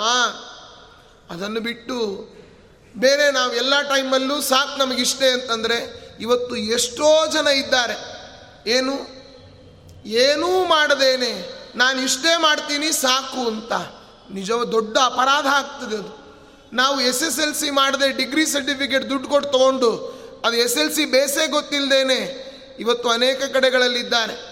ಸರ್ಕಾರಿ ಹುದ್ದೆಗಳಲ್ಲಿ ಬೇಕಾದಷ್ಟು ಜನರನ್ನು ನೀವು ನೋಡ್ಬೋದು. ಅವರ ಹೆಸರನ್ನು ಬರೆದು ಸೈನ್ ಮಾಡಲಿಕ್ಕೆ ಅವರಿಗೆ ಗೊತ್ತಿರೋದಿಲ್ಲ. ಆದರೆ ಅವರ ಒಂದು ಜಾತಿಯ ಮೇಲೆ ಏನಾಗಿರುತ್ತೆ, ಒಳ್ಳೆ ಕೆಲಸ ಪೋಸ್ಟಲ್ಲಿ ಇರ್ತಾರೆ. ಎಪ್ಪತ್ತು, ಎಂಬತ್ತು ಸಾವಿರ ಸಂಬಳ ತಗೊಳ್ತಾ ಇರ್ತಾರೆ. ಏನು ಉಪಯೋಗ? ಸಂಬಳ ಹೋಗ್ತಾ ಇರ್ತದಷ್ಟೇ ಆದರೆ ಅದಕ್ಕೆ ಅರ್ಥಪೂರ್ಣವಾದದ್ದು ಅದು. ನಮ್ಮಲ್ಲಿ ನೈತಿಕತೆ ಇರಬೇಕು ಅಂತಂದರೆ ಮೂಲ ಏನಿದೆ ಅದನ್ನು ಮಾಡಬೇಕು. ಸಂಧ್ಯಾ ವಂದನಾದಿಗಳನ್ನು ನಿತ್ಯ ಕರ್ಮಗಳೇನೇನಿದೆ ಅದನ್ನು ಮಾಡಬೇಕು, ಅದನ್ನು ಮಾಡಿ ಆದ ಮೇಲೆ ದೇವರ ನಾಮಸ್ಮರಣೆಯನ್ನು ಕೂಡ ಅತ್ಯವಶ್ಯವಾಗಿ ಮಾಡಬೇಕು. ಇದು ಹೇಗಾಗ್ತದೆ ಅಂತಂದರೆ, ಒಂದು ಅಂಗಡಿಯಲ್ಲಿ ಒಂದು ಬಕೆಟ್ ತಗೊಂಡ್ರೆ ಒಂದು ಕೊಡ ಫ್ರೀ ಅಂತ ಇತ್ತು. ಯಾರೋ ಹೋದ್ರಂತೆ. ನೋಡಿ, ಫ್ರೀ ಇರತಕ್ಕಂತಹ ಕೊಡ ಮಾತ್ರ ನಮಗೆ ಕೊಡಿ, ಬಕೆಟ್ ಬೇಡ ಅಂತಂದ್ರಂತ. ಇದು ನ್ಯಾಯನ, ಯಾರಾದರೂ ಕೊಡ್ತಾರ ಅಂಗಡಿಯಲ್ಲಿ? ಯಾರೂ ಕೊಡೋದಿಲ್ಲ. ಬಕೆಟ್ ತಗೊಳ್ಬೇಕು, ಅದರ ಮೇಲೆ ಅದು ಫ್ರೀ ಅಲ್ವಾ? ಹಾಗಿದ್ದಾಗೆ ನಮ್ಮ ನಿತ್ಯ ಕರ್ಮಗಳನ್ನು ನಾವು ಮಾಡಬೇಕು, ಅದರ ಮೇಲೆ ನಾವು ಅದನ್ನು ಮಾಡಿದರೆ, ಅದರ ಮೇಲೆ ಉಪಾಸನೆಗಳನ್ನು ಮಾಡಿದರೆ ಹೆಚ್ಚಿನ ಪುಣ್ಯ ನಮಗೆ ಸಿಗ್ತದೆ. ಉದಾಹರಣೆಗೆ ವೈಕುಂಠ ಏಕಾದಶಿ ಉಪವಾಸ ಮಾಡಿದರೆ ಹನ್ನೆರಡು ಏಕಾದಶಿ ಸಮಾನ ಅಂತಾರೆ. ಹಾಗಾದರೆ ವೈಕುಂಠ ಏಕಾದಶಿ ಮಾತ್ರ ಮಾಡ್ತೀನಿ, ಉಳಿದ ಏಕಾದಶಿ ಎಲ್ಲ ಚೆನ್ನಾಗಿ ಹೊಡಿತೀನಿ ಅಂತಂದ್ರೆ ಏನರ್ಥ? ಹಾಗಲ್ಲ. ಅದನ್ನು ಎಲ್ಲ ಏಕಾದಶಿ ಮಾಡಿ, ಇದನ್ನು ಮಾಡಿದರೆ ಬೋನಸ್ ಅಂತ ಆ ರೀತಿಯಾಗಿದೆ ಹೀಗಾಗಿ ನಮ್ಮನ್ನು ಇಂದಿರೇಶನ ಪಾದ ತೋರಿಸೋ, ತಂದೆ ಮಾಡಲು ಸತ್ಕೃಪೆ. ಮಾರಜನಕನ ಸನ್ನಿಧಾನದಿ ಸಾರಗಾನವ ಮಾಡುತ್ತಾ, ನಾರದರು ಈ ರೂಪದಿಂದಲಿ ತೋರೆ ದರ್ಶನ ತೋರಿದ. ಆ ಮಾರಜನಕ ಅಂತಂದರೆ ಪರಮಾತ್ಮ. ಮಾರಜನಕನ ಸನ್ನಿಧಾನದಲ್ಲಿ ನಾರದ ಮಹರ್ಷಿಗಳು ನಿತ್ಯದಲ್ಲಿ ನಾರದರು ಜಗಳ ಹಚ್ಚೋರಲ್ಲ, ಯಾವತ್ತೂ ಕೂಡ ಭಗವಂತನಿಗೆ ಒಳ್ಳೆ ಭಗವತ್ಪರವಾಗಿ ಇರತಕ್ಕಂಥವ್ರು. ನಿರಂತರ ನಾರಾಯಣ ನಾಮಸ್ಮರಣೆಯನ್ನೇ ಮಾಡೋರು. ಆದರೆ ಆ ದೈತ್ಯರಲ್ಲಿ ದೈತ್ಯರಿಗೆ ಸೋಲಾಗಲಿಕ್ಕೆ ಕೆಲವೊಮ್ಮೆ ನಾಟಕಗಳನ್ನು ಆಡ್ತಾ ಇರ್ತಾರಷ್ಟೇ, ಆ ರೀತಿಯಾಗಷ್ಟೆ ಅಂತ ಅವರೇ ಇಲ್ಲಿಗೆ ಬಂದರು. ಪುರಂದರಾಲಯ ಘಟ್ಟದೊಳು ನೀನಿರುತ ಧನವ ಗಳಿಸಲು ಪರಮಹರುಷದು ವಿಪ್ರದಿಂದರಿ ಕರವ ನೀಡಿ ಯಾಚಿಸೆ. ಅಲ್ಲಿ ನವಕೋಟಿ ನಾರಾಯಣ ಆದಾಗ ಭಗವಂತನೇ ಬಂದು ಎಲ್ಲವನ್ನೂ ಕೂಡ ಸ್ವೀಕಾರ ಮಾಡಿ ಅನುಗ್ರಹ ಮಾಡಿದ್ದಾನೆ. ವಿಜಯ ವಿಠಲನ ಅಜಭವಾದಿಗಳ ರಸನಾದ ವಿಜಯ ವಿಠಲನ ಧ್ಯಾನಿಪ ನಿಜ ಸುಜ್ಞಾನವ ಕೊಡಿಸಬೇಕೆಂದು ಭಜಿಪೇನೋ ಕೇಳು ಗುರುವರ. ನಮಗೆ ನಿಜ ಸುಜ್ಞಾನ ಬೇಕು. ಇವತ್ತು ಟೊಳ್ಳು ಬೇಡ ನಮಗೆ. ಯಾಕೆ ಅಂತಂದರೆ ಇವತ್ತು ದಾಸ ಸಾಹಿತ್ಯದಲ್ಲಿ ಬೇಕಾದಷ್ಟು ದಾಸರಿದ್ದಾರೆ. ಅಂದರೆ ಕೀರ್ತನೆಗಳನ್ನು ಬರೆದವರು ಬೇಕಾಷ್ಟು ಜನ ಇದ್ದಾರೆ. ಆದರೆ ಅದಕ್ಕೆ ಯಾರಿಗ್ಯಾರೋ ಪುರಂದರ ವಿಠಲ ಅಂತ ಹೇಳಿದ ಹಾಗೆ ಕೊನೆಯಲ್ಲಿ ಪುರಂದರ ವಿಠಲ ಅಂತ ಸೇರಿಸ್ಕೊಂಡು ಬಿಟ್ಟಿದ್ದಾರೆ. ಕೃತಿ ಚೌರ್ಯ ತುಂಬ ಜನ ಮಾಡಿದ್ದಾರೆ. ಅದನ್ನು ನಾವು ನೋಡಬೇಕು. ಆ ಪದ್ಯಗಳ ತೂಕ ನೋಡಿದಾಗ ಇದು ಪುರಂದರ ದಾರಸರದ ಹೌದೋ ಅಲ್ಲೋ ಅಂತ ಗೊತ್ತಾಗಿಬಿಡ್ತದೆ. ಆದ್ದರಿಂದ ನಿಜ ಸುಜ್ಞಾನವ ಕೊಡಿಸಬೇಕೆಂದು ಭಜಿಸುವೇನೋ ಕೇಳುಗುರುವರ ಇನ್ನು ಈ ದಾಸರು ಎಂಥವರು? ಈಗ ನಾವು ಹೇಳ್ತೇವೆ, ಪಾರ್ಥ ಏವ ಧನುರ್ಧರ. ಏವಕಾರ? ಧನುರ್ಧಾರಿ ಅಂತಂದ್ರೆ ಯಾರು? ಅರ್ಜುನನೇ. ಅಲ್ವಾ? ಇನ್ನು ದೇವರು ಹೇಳಿದ್ದಾನೆ ನಕ್ಷತ್ರಗಳಲ್ಲಿ ದೊಡ್ಡ ನಕ್ಷತ್ರ ಯಾವುದು? ಚಂದ್ರ. ನಕ್ಷತ್ರಾಣಾಮಹಂ ಶಶಿ. ಅಶ್ವತ್ಥ ಸರ್ವ ವೃಕ್ಷಾಣಾಂ ಎಲ್ಲ ವೃಕ್ಷಗಳಿದ್ರೂ ಕೂಡ ಮಾವಿನ ಹಣ್ಣು ಕೊಡುವ ಮಾವಿನ ಮರಕ್ಕೆ ಯಾರೂ ಪ್ರದಕ್ಷಿಣೆ ಬರೋದಿಲ್ಲ. ಅಶ್ವತ್ಥ ಮರಕ್ಕೆ ಬರ್ತಾರೆ. ಕಾರಣ, ಮೂಲತೋ ಬ್ರಹ್ಮರೂಪಾಯ ಮಧ್ಯತೋ ವಿಷ್ಣು ರೂಪಿಣೆ ಅಗ್ರತ ಶಿವರೂಪಾಯ ವೃಕ್ಷರಾಜಾಯತೆ ನಮಃ. ಹಾಗೆ ಇಲ್ಲಿಯೂ ಕೂಡ ದಾಸರೆಂದರೆ ಯಾರು? ಪುರಂದರ ದಾಸರಯ್ಯ. ಯಾಕೆ? ವ್ಯಾಸರಾಜರಿಂದ ಹೊಗಳಿಸಿಕೊಂಡಿದ್ದಾರೆ. ನೋಡಿ, ನಮ್ಮನ್ನು ನಾವು ಹೊಗಳ್ಕೊಳ್ಳೋದು ಒಳ್ಳೆಯದಲ್ಲ ಇವತ್ತು ನೋಡಿ, ದೂರದರ್ಶನ ಮಾಧ್ಯಮದಲ್ಲಿರ್ಬೋದು, ಹೊರಗಡೆ ಇರ್ಬೋದು ಎಲ್ಲರೂ ತಮ್ಮಂತ ಹೊಗಳ್ಕೊಳ್ಳೋರೆ. ಏ ನಾನು ಎಂಥವನು ಗೊತ್ತಾ? ನಾನು ತಲೆ ಕೆಟ್ಟರೆ ಎಂಥವನು ಗೊತ್ತಾ? ಇನ್ನೂ ಕೆಲವರು ಹೇಳ್ಕೊಳ್ತಿರ್ತಾರೆ. ನಾನು ತಲೆ ಕೆಟ್ಟರೆ ತುಂಬ ಕೆಟ್ಟವನು. ನಾನು ಒಳ್ಳೇದು ಮಾಡಿದ್ರೆ ಹಾಗೆ ಮಾಡ್ತೀನಿ, ಹೀಗೆ ಮಾಡ್ತೀನಿ. ನಮ್ಮ ಬಗ್ಗೆ ನಾವು ಹೇಳಬಾರ್ದು. ನಮ್ಮ ಗುರುಗಳು ಹೇಳಬೇಕು. ಯಾವತ್ತು ವ್ಯಾಸರಾಜರು ಹೇಳ್ತಾರೆ, ದಾಸರೆಂದರೆ ಪುರಂದರ ದಾಸರಯ್ಯ. ವಾಸುದೇವ ಕೃಷ್ಣನ್ನ ಸೂಸಿ ಪೂಜಿಸುವಂತಹ. ಗ್ರಾಸಿಕ್ಕಿಲ್ಲದೆ ಹೋಗಿ ಪರರ ಮನೆಗಳ ಪೊಕ್ಕು. ದಾಸನೆಂದು ತುಳಸಿ, ಮಾಲೆ ಧರಿಸಿ. ಬ್ಯಾಸರಿಲ್ಲದೆ ಅವರ ಕಾಡಿ ಬಳಲಿಸುತ್ತ ಕಾಸು ಗಳಿಸುವ ಪುರುಷ ಹರಿದಾಸನೇ, ಇಂಥವ್ರು ಹರಿದಾಸರ, ಯಾರ್ಯಾರ್ದೋ ಮನೆಗೆ ಹೋಗೋದು, ಅಲ್ಲಿ ಏನೋ ಮಾಡೋದು, ಅವ್ರ ಹತ್ರ ಹೋಗಿ ಏನೇನೋ ಕೇಳೋದು, ಅಲ್ಲಿ ಹೋಗಿ ಸುಮ್ಮನೆ ದಾಸರ ವೇಷ ಹಾಕ್ಕೊಂಡು ಬಿಡೋದು ಏನೋ ಟ್ರೆಂಡ್ ಇದ್ದ ಹಾಗೆ. ಇವತ್ತೆಲ್ಲ ಬೇರೆ ಶಬರಿಮಲೆ ಯಾತ್ರೆಗೆ ಹೋಗ್ತೀವಿ ಅಂತ ಎಲ್ಲಿ ಟ್ರಾಫಿಕಲ್ಲಿ ಹೋದರೂ ಅವರೇ ಕಲೆಕ್ಷನ್ ಮಾಡ್ತಾ ಇದ್ದಾರೆ. ಅವ್ರು ಹೋಗ್ತಾರೋ ಬಿಡ್ತಾರೋ, ಇಲ್ಲೇ ಮನೆಗೆ ಹೋಗಿ ಊಟ ಮಾಡಿ ತಿಂಡಿ ತಿಂದು ಮಲ್ಕೊಂಡ್ಬಿಡ್ತಾರೆ. ಆ ರೀತಿ ಇನ್ನೊಬ್ಬರನ್ನು ಪೀಡಿಸುವವರು ದಾಸರಲ್ಲ. ಅದಕ್ಕೆ ಹೇಳ್ತಾರೆ, ಬ್ಯಾಸರಿಲ್ಲದೆ ಅವರ ಕಾಡಿ ಬಳಲಿಸುತ್ತಾ ಕಾಸು ಗಳಿಸುವ ಪುರುಷ ಹರಿದಾಸನೇ ಅಲ್ಲ. ಡಂಬಕದಿ ಹರಿಸ್ಮರಣೆ ಮಾಡಿ ಜನರ ಮುಂದೆ ಸಂಭ್ರಮದಿ ತಾನುಂಬ ಊಟ ಬಯಸಿ, ಅಂಬುಜೋದ್ಭವ ಪಿತನ ಆಗಮಗಳರಿಯದೆ ತಂಬೂರಿ ಮೀಟಲವ ಹರಿದಾಸನೇ. ನೋಡಿ ಎಂಥ ಕೇವಲ ಈ ದಾಸರು ಹೇಳ್ತಾರೆ, ಏನಂತ, ಈ ಅಂದರೆ ಒಂದು ಗಾದೆ ನೋಡಲಿಕ್ಕೆ ಕೊರೆದ ಅಂಗಾರ, ಬಟ್ಟು ಅಕ್ಷತೆ, ಒಳ್ಳೆಯ ಅಂಚಿನ ಧೋತ್ರ, ಒಳ್ಳೆಯ ತಂಬಿಗೆ ಇದನ್ನು ಹಿಡ್ಕೊಂಡ್ರೆ ಅಂಥವ್ರನ್ನ ಬ್ರಾಹ್ಮಣರು ಅಂತ ಕರಿಬೇಕಾ? ಯೋಗ್ಯರ ಅವರು ಅಲ್ಲ, ಒಳಗಡೆ ಉಪಾಸನೆ, ಶಾಸ್ತ್ರಾಧ್ಯಯನ, ಭಗವಂತನ ಚಿಂತನೆ ಎಷ್ಟಿದೆ ಅಂತನ್ನೋದನ್ನು ಚಿಂತನೆ ಮಾಡಬೇಕು. ಆದ್ದರಿಂದ ಅದಕ್ಕೆ ಡಂಬಕತನದಿ, ದೇವರ ನಾಮಸ್ಮರಣೆ ಇನ್ನೊಬ್ಬರು ಕೇಳ್ತಾರೆ ಅಂತ ಹೇಳೋದಲ್ಲ. ಇನ್ನೇನು ಭಗವತ್ ಪ್ರೀತಿ ಆಗಲಿ ಅಂತ ಹೇಳಬೇಕು. ಯಾವತ್ತೂ ಕೂಡ. ನಾವು ಏನೇ ಮಾಡಲಿ, ಭಗವಂತ ಇದರಿಂದ ಪ್ರಿಯತಾಂ ಶೌರಿರಿಥಂ ದೇವರು ಪ್ರೀತಿಯಾಗಲಿ ಅಂತ ಇರಬೇಕು. ಅಲ್ಲಿ ಹೇಳ್ತಾರೆ ಯಾಯಿ ವಾರವ ಮಾಡಿ ವಿಪ್ರರಿಗೆ ಮೃಷ್ಟಾನ್ನ, ಪ್ರೀತಿ ಪ್ರಿಯದಲ್ಲಿ ತಾನೊಂದು ಕೊಡದ ಲೋಭಿ ಮಾಯಿ ಸಂಸಾರದಲ್ಲಿ ಮಮತೆ ಹೆಚ್ಚಾಗಿಟ್ಟು ಗಾಯನವ ಮಾಡಲವ ಹರಿದಾಸನೇ. ಪಾಠಕಾರನಂತೆ ಪದಗಳನ್ನೇ ಪೇಳುತ್ತಾ ಕೂಟ ಜನ ಮನ ಸಂತೋಷ ಬಡಿಸಿ ಗೂಟ ನಾಮವ ಇಟ್ಟು ಕೋವಿದನು ತಾನೆನುತ ಬೂಟಿಕೆಯ ಮಾಡಿದವ ಹರಿದಾಸನೇ. ನೋಡಿ ಎಷ್ಟು ಈಗಿನ ವ್ಯಾಸರಾಜರು ಬಹಳ ಖಡಕ್ಕಾಗಿ ಹೇಳ್ತಾರೆ.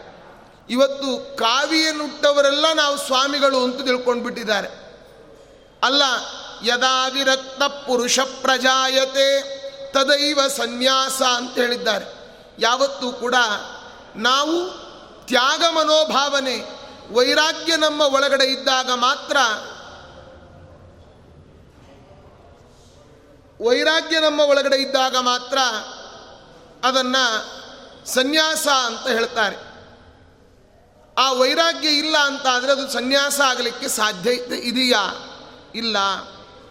ಅದಕ್ಕೆ ಹೇಳ್ತಾರೆ, ಕೂಟ ಜನ ಮನ ಸಂತೋಷ ಬಡಿಸಿ ಇವತ್ತು ಬೇರೆ ಬೇರೆ ಮತದಲ್ಲಿ ಸನ್ಯಾಸಿಗಳು ನಾವು ಕೂಡ ಅಂತ ಕಾವಿಯನ್ನು ಉಟ್ಟು ಆಚಾರ ದಯಮಾಡೊಂದು ಹತ್ತು ನಿಮಿಷ ಸುಮ್ಮನಿದ್ದು ಬಿಡ್ರಿ ಆಚಾರ ಪ್ಲೀಸ್ ಕೇಳ್ತಾ ಇಲ್ಲ ಜನಕ್ಕೆ ತೊಂದರೆ ಆಗ್ತಾ ಕ್ಷಮಿಸಿ. ಮುಗಿಸೋದ್ರೆ ಮುಗಿಸ್ಬಿಡ್ತೀನಿ ಬೇಕಾದ್ರೆ.